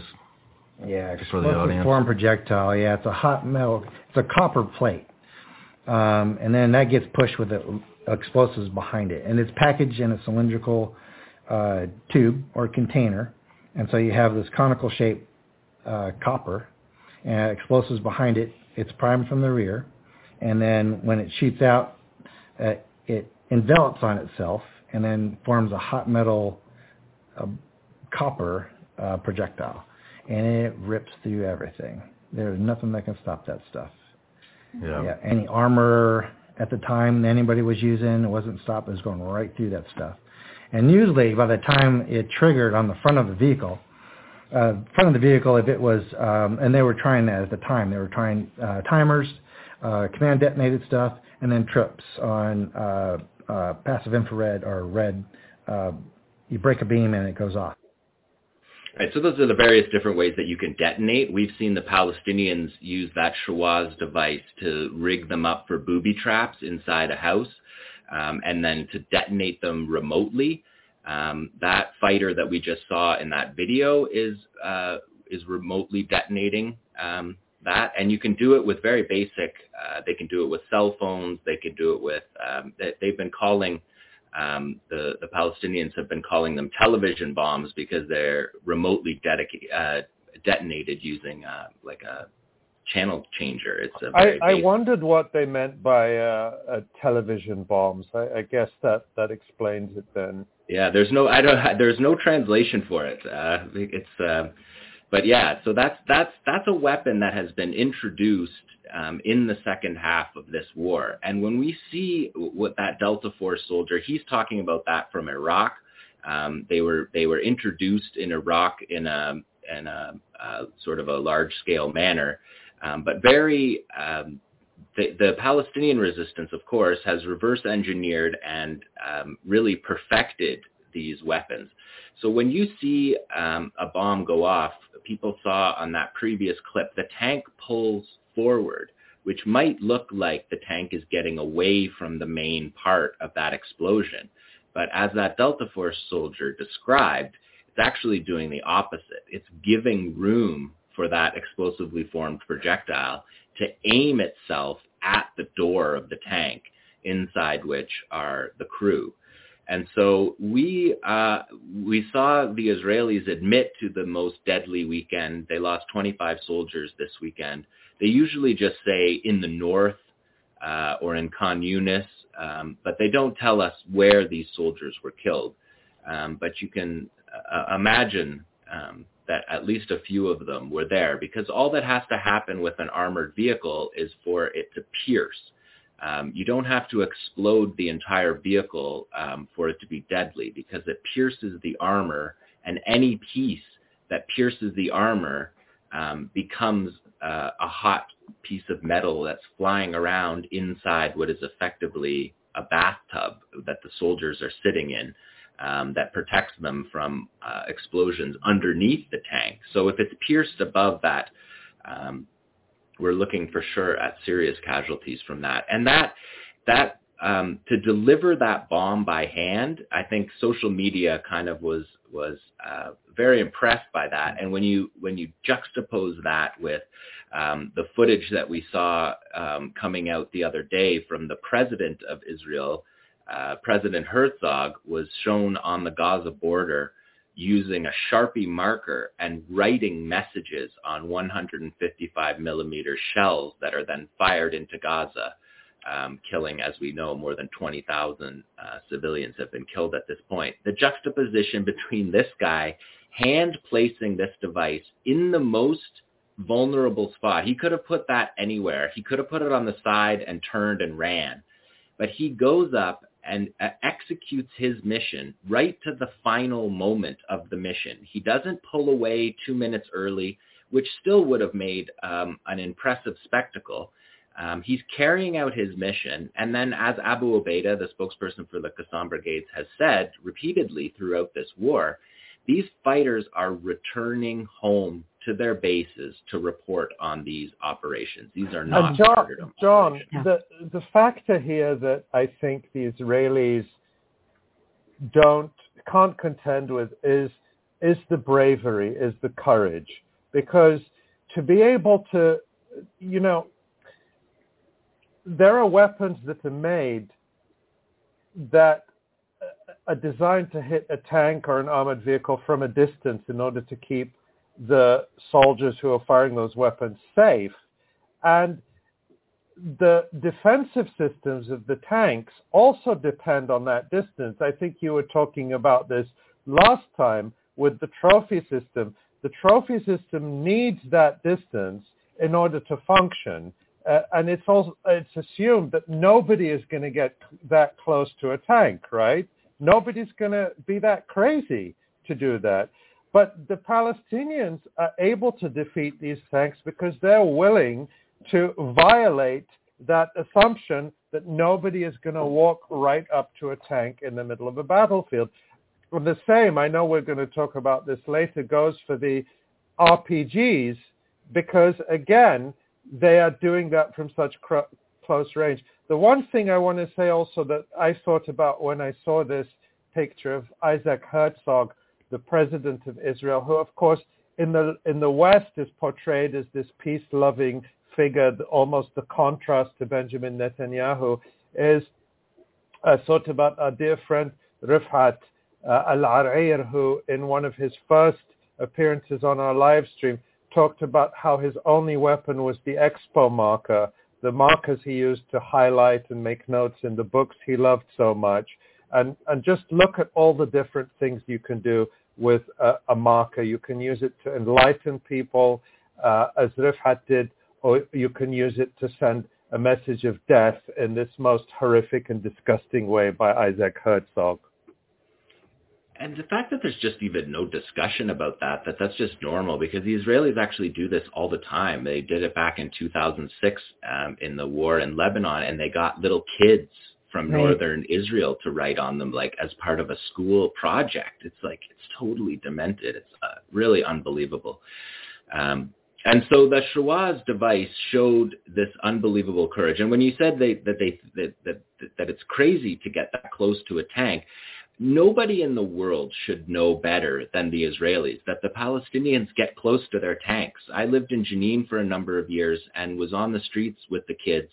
Uh, shout out Badges who used to climb on top of the tank and attempt to pull the gun off the top of the tank, riding through Jenin on top of the tank. And when I first got there and saw this and also believed at that time that it was crazy, and he hopped off the tank as the tank drove off, and, and I said, what are you what are you doing? Like i don't even know if i said it eloquently. I just said like what are you doing? That is insane. And he just looked at me and he said trying to take the gun off. Like what do you think i'm doing? And i just like carried on with his activity. So the israelis they policed the West Bank for, um, you know, for the entire Second Intifada, fighting against kids with stones who were trying to climb on their tanks um, and get closer to their tanks. This, a lot of this knowledge uh, of how you can move around a tank was actually uh, learned by children that were fighting in their communities, in their refugee camps, um, on a daily basis. And, and as they, they saw that in fact, the closer you are to the tank, actually the safer you are, which is what the kids would explain to me over the first few days uh, in the field to keep me alive, essentially, um, is that in that space around the tank, the tank has the least capability um, in that close distance. So that fighter could have used, in that Gaza City example, he could have used a Yassin uh, RPG that we talked about, he could have positioned himself right behind the door and blasted it. But they decided uh, on the ground that a more effective weapon would be to hand deliver uh, what they call a shawaz, uh, EFP, and aim it at the back door of the tank. But not just aim it at the back door of the tank. Place it on the tread at the back of the tank to disable the tank um, so that it cannot move. And um, then the possibility comes. Um, let's let's watch it one more time from from across the street. There's tanks all through the neighborhood. There's drones in the air constantly. He goes right for safety, which is again something that I'm not sure how much in Gaza they have experience. That that kid that's planting that device, I don't think he was even old enough to know when there was tanks uh, operating inside um, Gaza, but he operates safely, moving out of the way immediately. And then if we can see here, he's lying down on the ground. That's why they put the arrow there, because they want you to see that he's completing his mission to such a degree that he's lying down underneath the tank to place it. And that's a direct hit. Um, and that, and he goes back to the base. That's him getting away. And that's him getting away. Nice, good freeze frame there, Tamara. Yeah. That's him getting away from the blast. Um, yeah, green triangle wow. for Hamas militant. Um, yeah. And we'll talk more about this with Ali later on because there's a video from today that talks about this. But this kind of that green arrow um, you know, green for Hamas, like that, that kind of subtlety that they're putting into these videos, communicating with the world mm. um, without saying a word. Um, it's just really remarkable. But that green triangle is a really heroic moment. So social media was very, was, was uh, awe-inspired by this. Um, and, and couldn't believe that people would do this. But, but let's show Tamara from 2014 in the 2014 war, um, they, the Palestinian uh, Nukba commandos, the elite um, frogmen, um, carried out an attack in uh, July of 2014 on Zakim Beach that originally the Israelis said um, that they had uh, repelled the attack by um, the, the frogmen who came from the sea in scuba gear uh, up onto the shore. Um, and so they come up onto the shore. If that video doesn't load, I can read the, the text from uh, the description from the Israeli media. Um, so this was the introduction to the world of Qassam's frogmen, the Nukba elite forces um, that became uh, famous. Um, so this is just north of the northwest corner of the Gaza Strip. And in July, the 2014 war, uh, the 51-day war, um, the Israelis had said that these frogmen had attacked. You can see them here coming out of the water, carrying explosives out of the water, um, hiding in the berms here along the, the shoreline, and attempting to move up to an army base, which is on the corner, uh, is on the coast uh, in Zakim, just north of the um, the border. And this base was overrun again on October 7th um, and the soldiers and officers in the base were killed. So this so this attack in July, the Israelis told the world it was repelled, um, and then in December, this video was released, and you could see the fighters moving up. This is an Israeli camera. That's them moving across the road. Um, and a tank shows up. The description of the video um, says the video opens with a military map looking at the code names of the locations and the surveillance cameras. So this is leaked from the Israelis. You can see the fighters there coming from the sea, moving through those berms um, and attacking a, a military base. They had to stop in the weeds there and take off their flippers and their wetsuits um, and to get into their gear they're under fire there. Um, you can see the fire um, all around them there, um, but they make it through. And now you can see in that video, they're up on the berm beside the road, preparing their um, devices. They're throwing grenades uh, up on the road, and here comes the tank um, to try to get them. Again, we've taken the audio out so that we don't um, get these uh, videos taken down the same reason we describe them as jelly beans, just uh, in the in the hopes that these videos won't get taken down. And this um, was 2014. This is 2014. To reiterate, so this yeah. is to reiterate. This is uh, this has happened before. Is the point of this story? This unbelievable courage when the resistance didn't have the same uh, devices that they have now. Um, so th- this is the description from, from the Israeli press. After the fighters cross the road and take cover in the depression in the sand, IDF forces engage them from the east. A Merkava tank and a bulldozer arrive as well. And one of the, ter- one, they say terrorists, one of the Qassam frogmen runs up to the tank and hangs explosives on it. And on the uh, Israeli audio, they shout out in Hebrew, number two, number two, he's on your tank, he's on your tank, drive. Here he goes. He literally hangs it on the tank. That's the tank barrel that you see. Then he gets back. He goes back under cover there, and the tank, and the explosive detonates. Having to swim with the explosive meant that they didn't, they weren't able to bring a shawaz with them. Um, but look at them fighting right here, right in front of the tank, right from the berm. Um, and so just wanted to show that to people um, that that this is before this has happened before. This is part of a tactical. This is part of their tactical approach. Look at them fighting within the the zone of the tank there, um, and of course getting hit by helicopters because by this point they call in helicopter gunships um, and they go back to the sea after bombing the tank. Um, they make it all the way across uh, unfortunately, this operation uh, did amount to a martyrdom mission. Um, but just incredible courage um, that those fighters, and to repeat, those were frogmen that entered from the sea, came up underwater with explosives, made it all the way across this open space up to the base uh, and, and attacked them. And then if we want to just show one more, uh, Tamara, if we could just show um, the, the night after uh, the is the footage of Gaza City hanging the Shawaz on the tank. Um, let's go to the footage from the IDF. The IDF released this. You can see there another guy right beside a tank hanging an explosive, attempting to hang an explosive on the side of the tank. This is IDF drone footage that they released to show that um, that they can use close air support. This is what the Israelis said. The way that close air support works with the ground forces. Um, and you can see that they're showing a fighter right beside the tank attempting to hang explosives on it.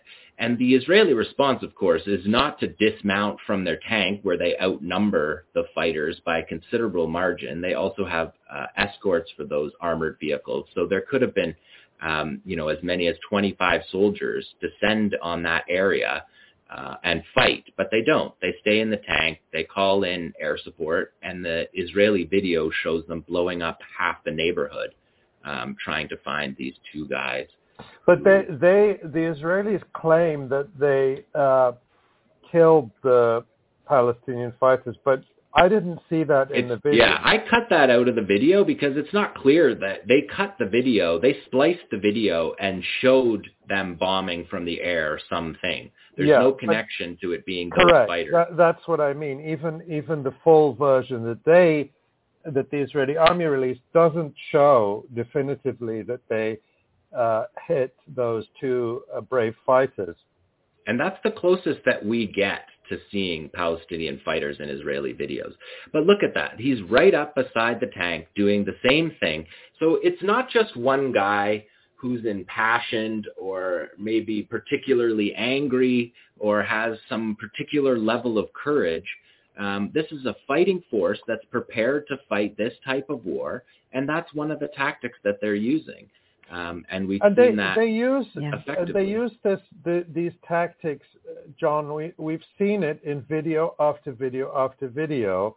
Uh, whether it's the the Shawaz uh, bombs bombs that they're using, like the the expo- explo- explosively formed penetrators, whether it's the RPGs, the Yasin 105 as they call it, or whether it is the sniper rifle or uh, or landmines, explosives that they set in a fixed position and then detonate, there's a consistency that indicates a very high level of training and consistent training across the board. Because as you say it's not just one or two individual but uh, video after video. And I think we're going to see some RPG rockets uh, in some of the upcoming videos but I've been reading about these RPGs, Jon, uh, and they're incredible weapons invented by the Soviet Union, perfected by the Soviet Union, and then made in, in a number of countries. The point is they are, they are simple, they're available, but it still takes an enormous amount of skill to use them in, in an Yes. Uh, well, actually, that's even better than that, Ali. They took those two weapons from the Soviet Union, the RPG-2 and the RPG-7, and they reverse engineered them and joined them into one weapon. Um, so that they could get the benefits of the one and the benefits of the other. One being simple, um, and one being the ability to mass produce them. And then the Palestinians themselves are manufacturing these um, in small underground um, facilities, um, and they've clearly been at this for the last, um, you know, the the Yasin program um, itself. The Yasin program started in 2003, so it's a 19-year-old weapons program. Is that right? 20? What year is it? 20-year-old weapons program. Um, uh, we've seen the Al Ghul sniper rifle that we're going to talk about later. Um, that's an 11-year project. The Qassam rockets, those began just after the beginning of the Second Intifada in 2000, 2001. Um, so the rocket program is 22, 23 years old. Um, and so you see a consistent dedication to this fight that's happening right now. This is not uh, a makeshift uh, response. This defense of Gaza has been planned for decades, and now they actually have the capacity, the manufacturing capacity, to enable uh, an army to fight back and defend their communities in such a way that Israel is already saying, um, they're already starting to leak out, okay, we're not going to defeat Hamas totally. Um, you know, starting to, to calibrate a little bit of those, we're going to wipe out Hamas and then de-radicalize the Gaza Strip after making everybody uh, orphans and driving them out of their houses. You know, this kind of ridiculous talk that we spent, we had to deal with for weeks of this war.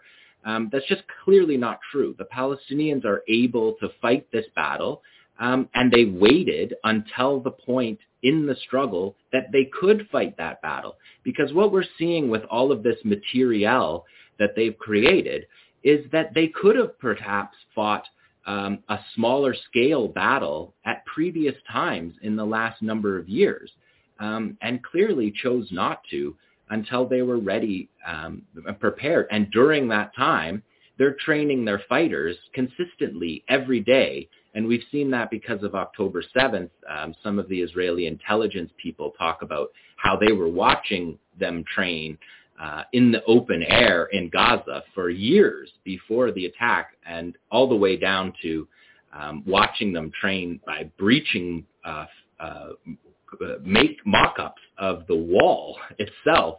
Um, so they've been training. They trained their fighters to fire um, the RPG.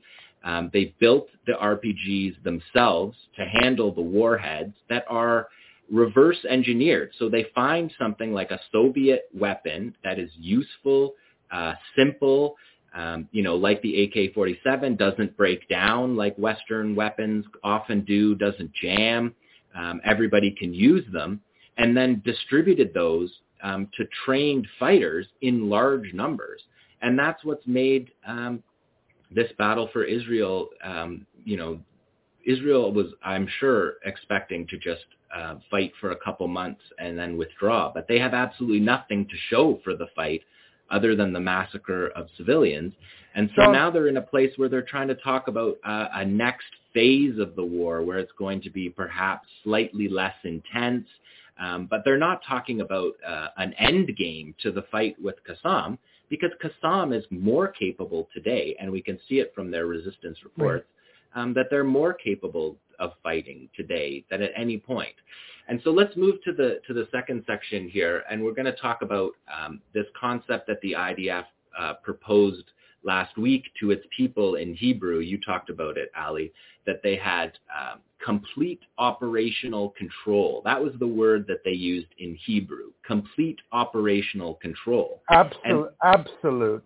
Absolute operational control. Even stronger word. Absolute right. operation control. So, yeah. so, and then we watched these videos um, from Shujai and Jabalia. Those were the two areas that they said they had absolute operational control. Um, these are the two, and, and this is Saraya al-Quds, so this is not Qassam, this is Islamic Jihad. Um, walking, we talked about them walking through walls. Um, this is them walking through buildings, from neighboring buildings, climbing through the buildings, um, which is something that they know because they live in this neighborhood.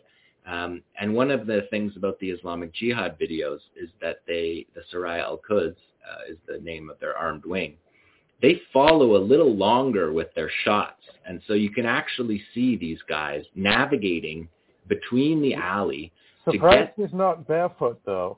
To get into position to create a sniper's position. So at this point, nobody's been in a window um, because they came in through the back of the house. That the fact that they have an entire unit of soldiers looking at these buildings, the sniper is able to bring his Dragunov rifle into position without ever going to a window and picks them off one by one. Um, and that's the kind of fight that you see um, when you don't is have that operational. a single shot right. rifle, Jon? Is that that? Yeah.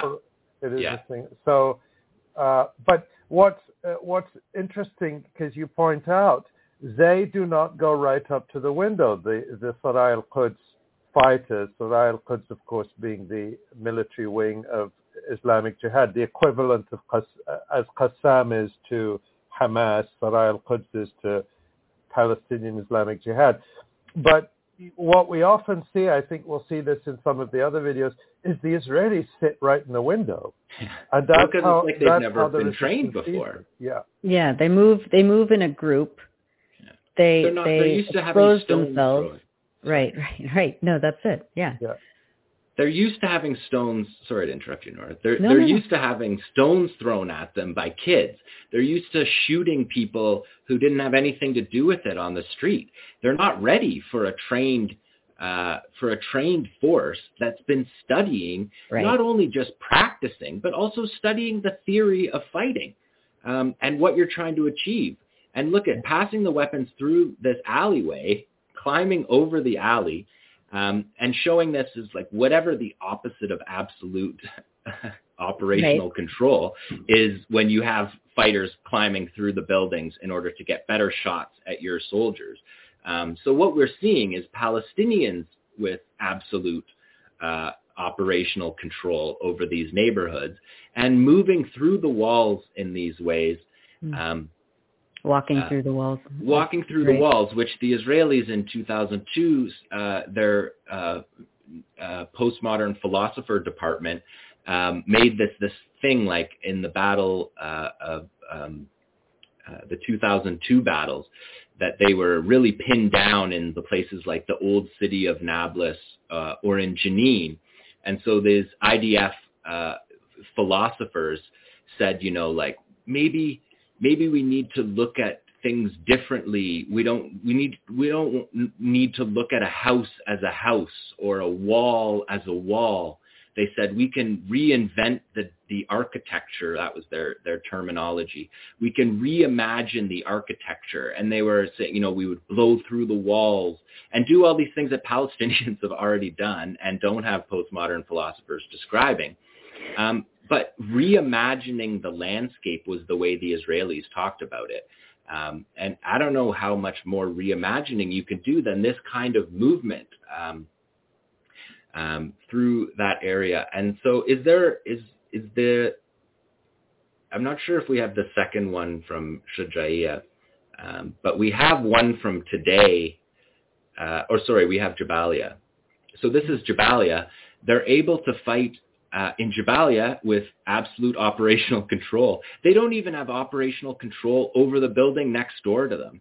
And this is a force uh, getting hit by a thermobaric grenade and this is a shot of a, of their tank being dragged away from Jabalia, where they say they have operational control, um, and they're being hit literally from the next building and dragging their gear uh, away. And so that's Jabalia. And, and again, la- last time we did see the other footage of them having to tow disabled tanks out of uh, I don't remember which which which neighborhood it was in, but you know this is now presumably a common scene of them having to tow their junk out of Gaza.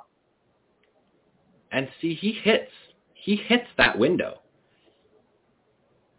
He hits that window from next door. So again, they're not only putting themselves in position to do this, but they're also they have military acumen when it comes down to the moment. They're hitting their shot they're pointing at the window they're aiming at and they're hitting the shot.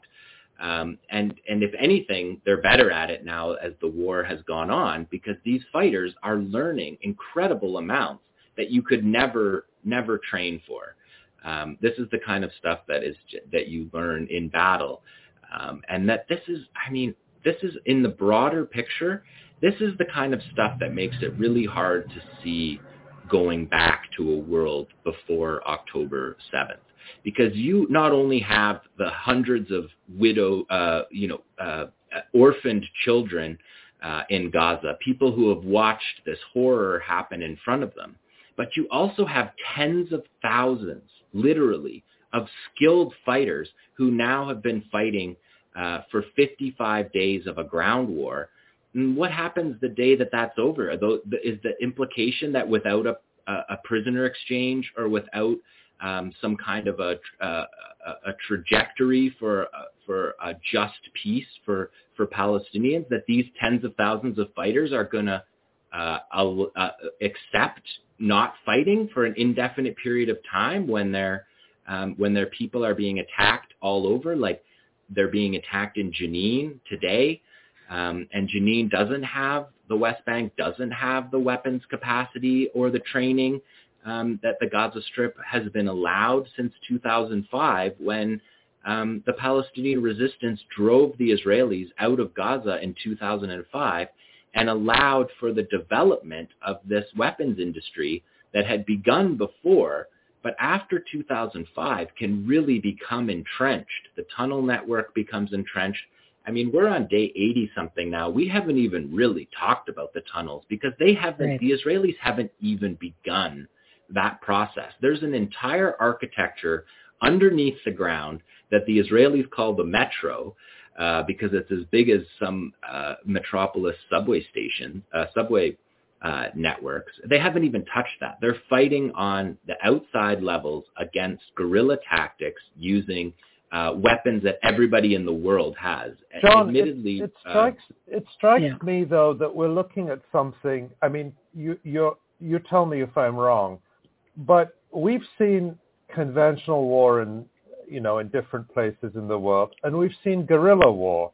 That I, I've seen a lot of comparisons between the tactics of the Palestinian resistance and the Viet Cong, and that's probably one of the very close parallels, including the tunnel network and the ability to move like ghosts, basically. The Americans, too, used to talk about we're fighting ghosts in Vietnam. They could never see them coming, and yet they were able to inflict severe pain on the uh, vastly equipped American invaders who, despite dropping million, literally millions of tons of bombs on Vietnam and Cambodia and Laos, were unable to defeat the resistance there.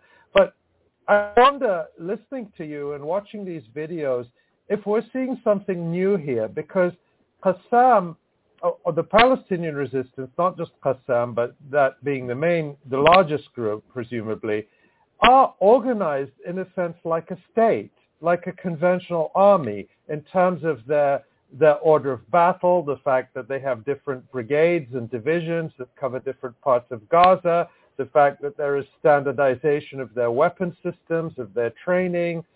Presumably they have very effective uh, command and control because we can see that they are maintaining that up to this minute. So they have a lot of aspects or characteristics of a conventional army, a conventional military, but they fight like guerrillas. Is that uh, is that is there anything to that, or is that also true of past guerrilla armies? I mean, I, I think that like to find an example of a war like this where you have an entrenched, um, dug-in population that prepared for the fight for this long. I mean, the Israelis are very quick to say that there's no um, no analogy um, to it because even um, even the way that the tunnels were used in Vietnam was uh, was a lot more defensive um, defensive tunnels. Um, you can read in the Israeli um, field reports, they're talking about um, nine men uh, ambushes from three separate tunnels on one unit. So Palestinians are using three separate attack tunnels to carry out a single ambush of the Israelis. And they're getting back and reporting on this um, because there's no way for them to advance and clear any kind of territory. Um, and that's what the Americans ultimately were doing in Vietnam was they just completely, like they napalmed the villages, completely destroyed everything that was on the top and then gassed underneath the tunnels.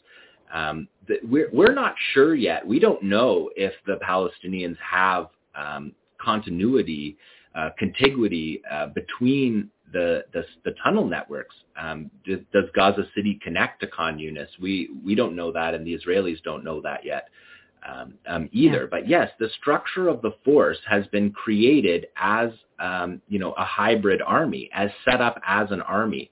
Um, with with like you said, set up separate divisions, def- separate commands in each area, and we know from the fight um, that's been happening um, that these commanders have been in charge of these positions for years, decades in some cases. Um, some of these commanders, um, so they're not constantly promoted up a chain to become, um, you know, uh, cushy uh, bosses. They're they're feel, they're battalion commanders on the ground in these areas that are leading this area. Um, you know, Wissam Farhat was leading the Shujaiya battalion before he was assassinated. He was leading it consistently for 14 years. Um, uh, same with Ahmed Ghandour, who was the northern commander for Qassam, who was killed. Um, he, the Israelis have been trying to kill him since 2002. They had five different attempts at him. You know, they talk about uh, nine different attempts at Mohammed Deif, the, the, the commander of the Qassam brigades. So they've been trying to get these guys for a long time, but they have had the ability to stay within their units, training those forces to fight contiguously within these uh, so between Shujaiya and Jabalia, which are side by side, and for the Israelis to tell their people that they have operational control over Shujaiya and Jabalia is that's them telling their people the two places that they know in Gaza um, because they got smoked there in the past. The, the first Intifada started in Jabalia, um, and of course, like if you were to ask Refaat about the battle uh, of Shujaiya, if you you know said, "What do you remember about the Battle of Shujaiya?" Refaat would say, "Which Battle of Shujaiya?" Mm. Right? Because there was uh, a Battle of Shujaiya in 1987. Um, there was a Battle of Shujaiya in 2014 that the Israelis uh, are still have ghosts of, and now the most fierce fighting in this war has been in Jabalia and Shujaiya. Shujaiya is where the Golani Brigade um, experienced their commander team, as they call it, a team of commanders who got triple ambushed. They got ambushed in a building. They called for reinforcements. The commander's team sent in reinforcements. They got hit too. So now it's a double ambush. And Israelis report on the communications coming between those ambushed and calling out to the APCs that we see the guys not outside of the armored vehicles, calling to the armored vehicles saying, get out of your vehicles and come in and help us. And they came in and helped them and they got smoked too. So triple ambushes. Um, that killed nine um, uh, from the Golani Brigade just in that few minutes. Two senior commanders, a lieutenant colonel and a colonel, um, two of the most senior commanders to be killed in battle in Israel in 50 years. Um, and so you're saying you have operational control over this area. Of course, Shujaiya is also where they, they massacred their own absolute operation. Not, not, yeah, absolute operational control. But that reminds me also just, just uh, two things uh, that I listened to over the weekend. One was uh, an interview. This was on an Indian YouTube channel of all, all uh, things, somewhat pro-Israeli from the sense I got.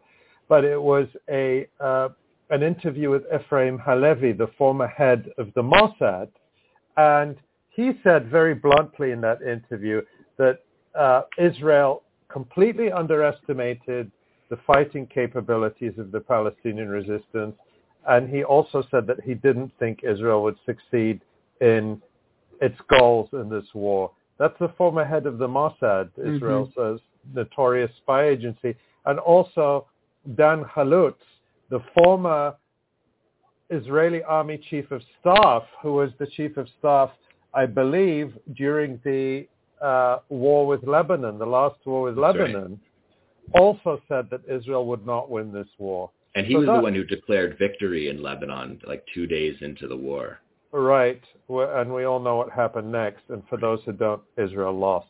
But and um, so, yeah, just one more thing about when you were saying Vietnam uh, Ali, because yeah, they are starting to say that they're losing. And in Vietnam, when the Americans were losing, um, they did they when their commanders would tell them to go patrol in the elephant grass, and the fighters, the American fighters, said, "No way, it's too dangerous. We don't want to do these operations. The guerrillas just kill us every time we go into these areas." Um, which is the equivalent of getting out of your tanks uh, in Israeli uh, vernacular. that, the gave rise to this uh, concept called fragging, where the fighters of their own force would grenade their commanders. And basically what they would do is they would put a grenade in their tent at night with a pin in it that said, you know, if you send us into the elephant grass one more time, this pin will be taken out of the of the grenade. Um, and that kind of dis, um, uh, discord within the force uh, made it very difficult for the Americans to fight. Yesterday, the Golani uh, brigade removed a company commander who told his fighters to go into a house and they said i'm not going into that house because of the booby traps that we've seen everywhere um, and there was a battle a fight between the um, the the commander the company commander and his soldiers about going into this house and the uh, israeli army sided with the soldiers who were too scared to go into the house um, and so uh, yeah, you can see Incredible. these kind of things um, that these ambushes are in the heads of Israeli soldiers, Yeah. um, and the the complexity of the ambushes that we've seen in these videos. We could show these videos. We could have a four hour show just showing videos. The the detailed ambushes setting up Well, uh, let's, show Israeli some, soldiers. let's show some Yeah. more, Jon. Yeah, so let's show we today. get So this the is ones from we today, have, guys. We, we get through the ones we have in uh, in the time we have left. Yeah, this Let's one came out uh, just before we started our live stream. So yeah, set this up for us, Jon. Yeah, well, I actually haven't seen this because uh, we were Yeah, just I, about I, to go on. I there. watched it once. Uh, I usually like to watch them repeatedly. So that's an but- elevated uh, firing position hitting that uh, tank. That clearly is a hit.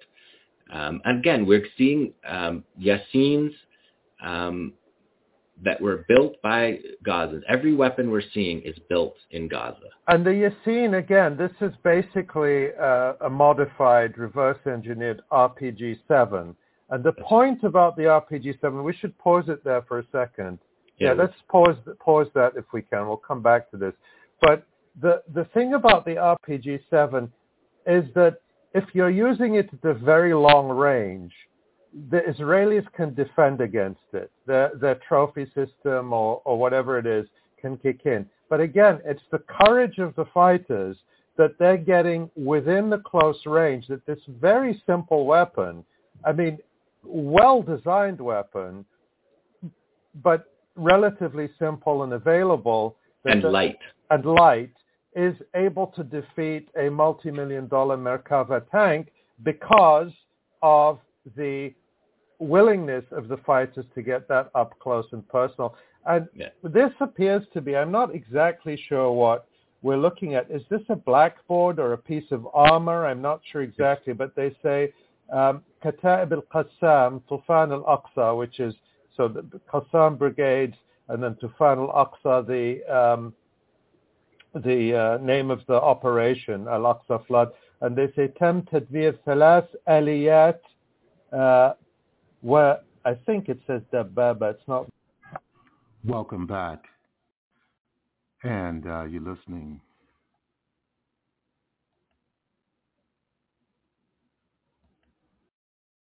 Welcome back. And uh, you're listening to the Pan African Journal, and that's going to conclude our program for today. And uh, that was a uh, panel discussion on the situation uh, in uh, Gaza. If you'd like to have access uh, to this program, all you need to do is go to our website at the Pan African Radio Network.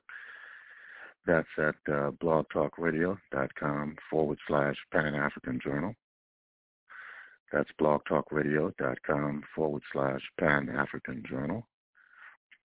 And if you'd like to uh, read the Pan African Newswire so you can stay abreast of some of the most pressing and burning issues of the day, uh, just go to our website, and that's at uh, panafricannews.blogspot.com. We're going to close out uh, with the music of Kenny Dorham, uh, legendary jazz trumpeter.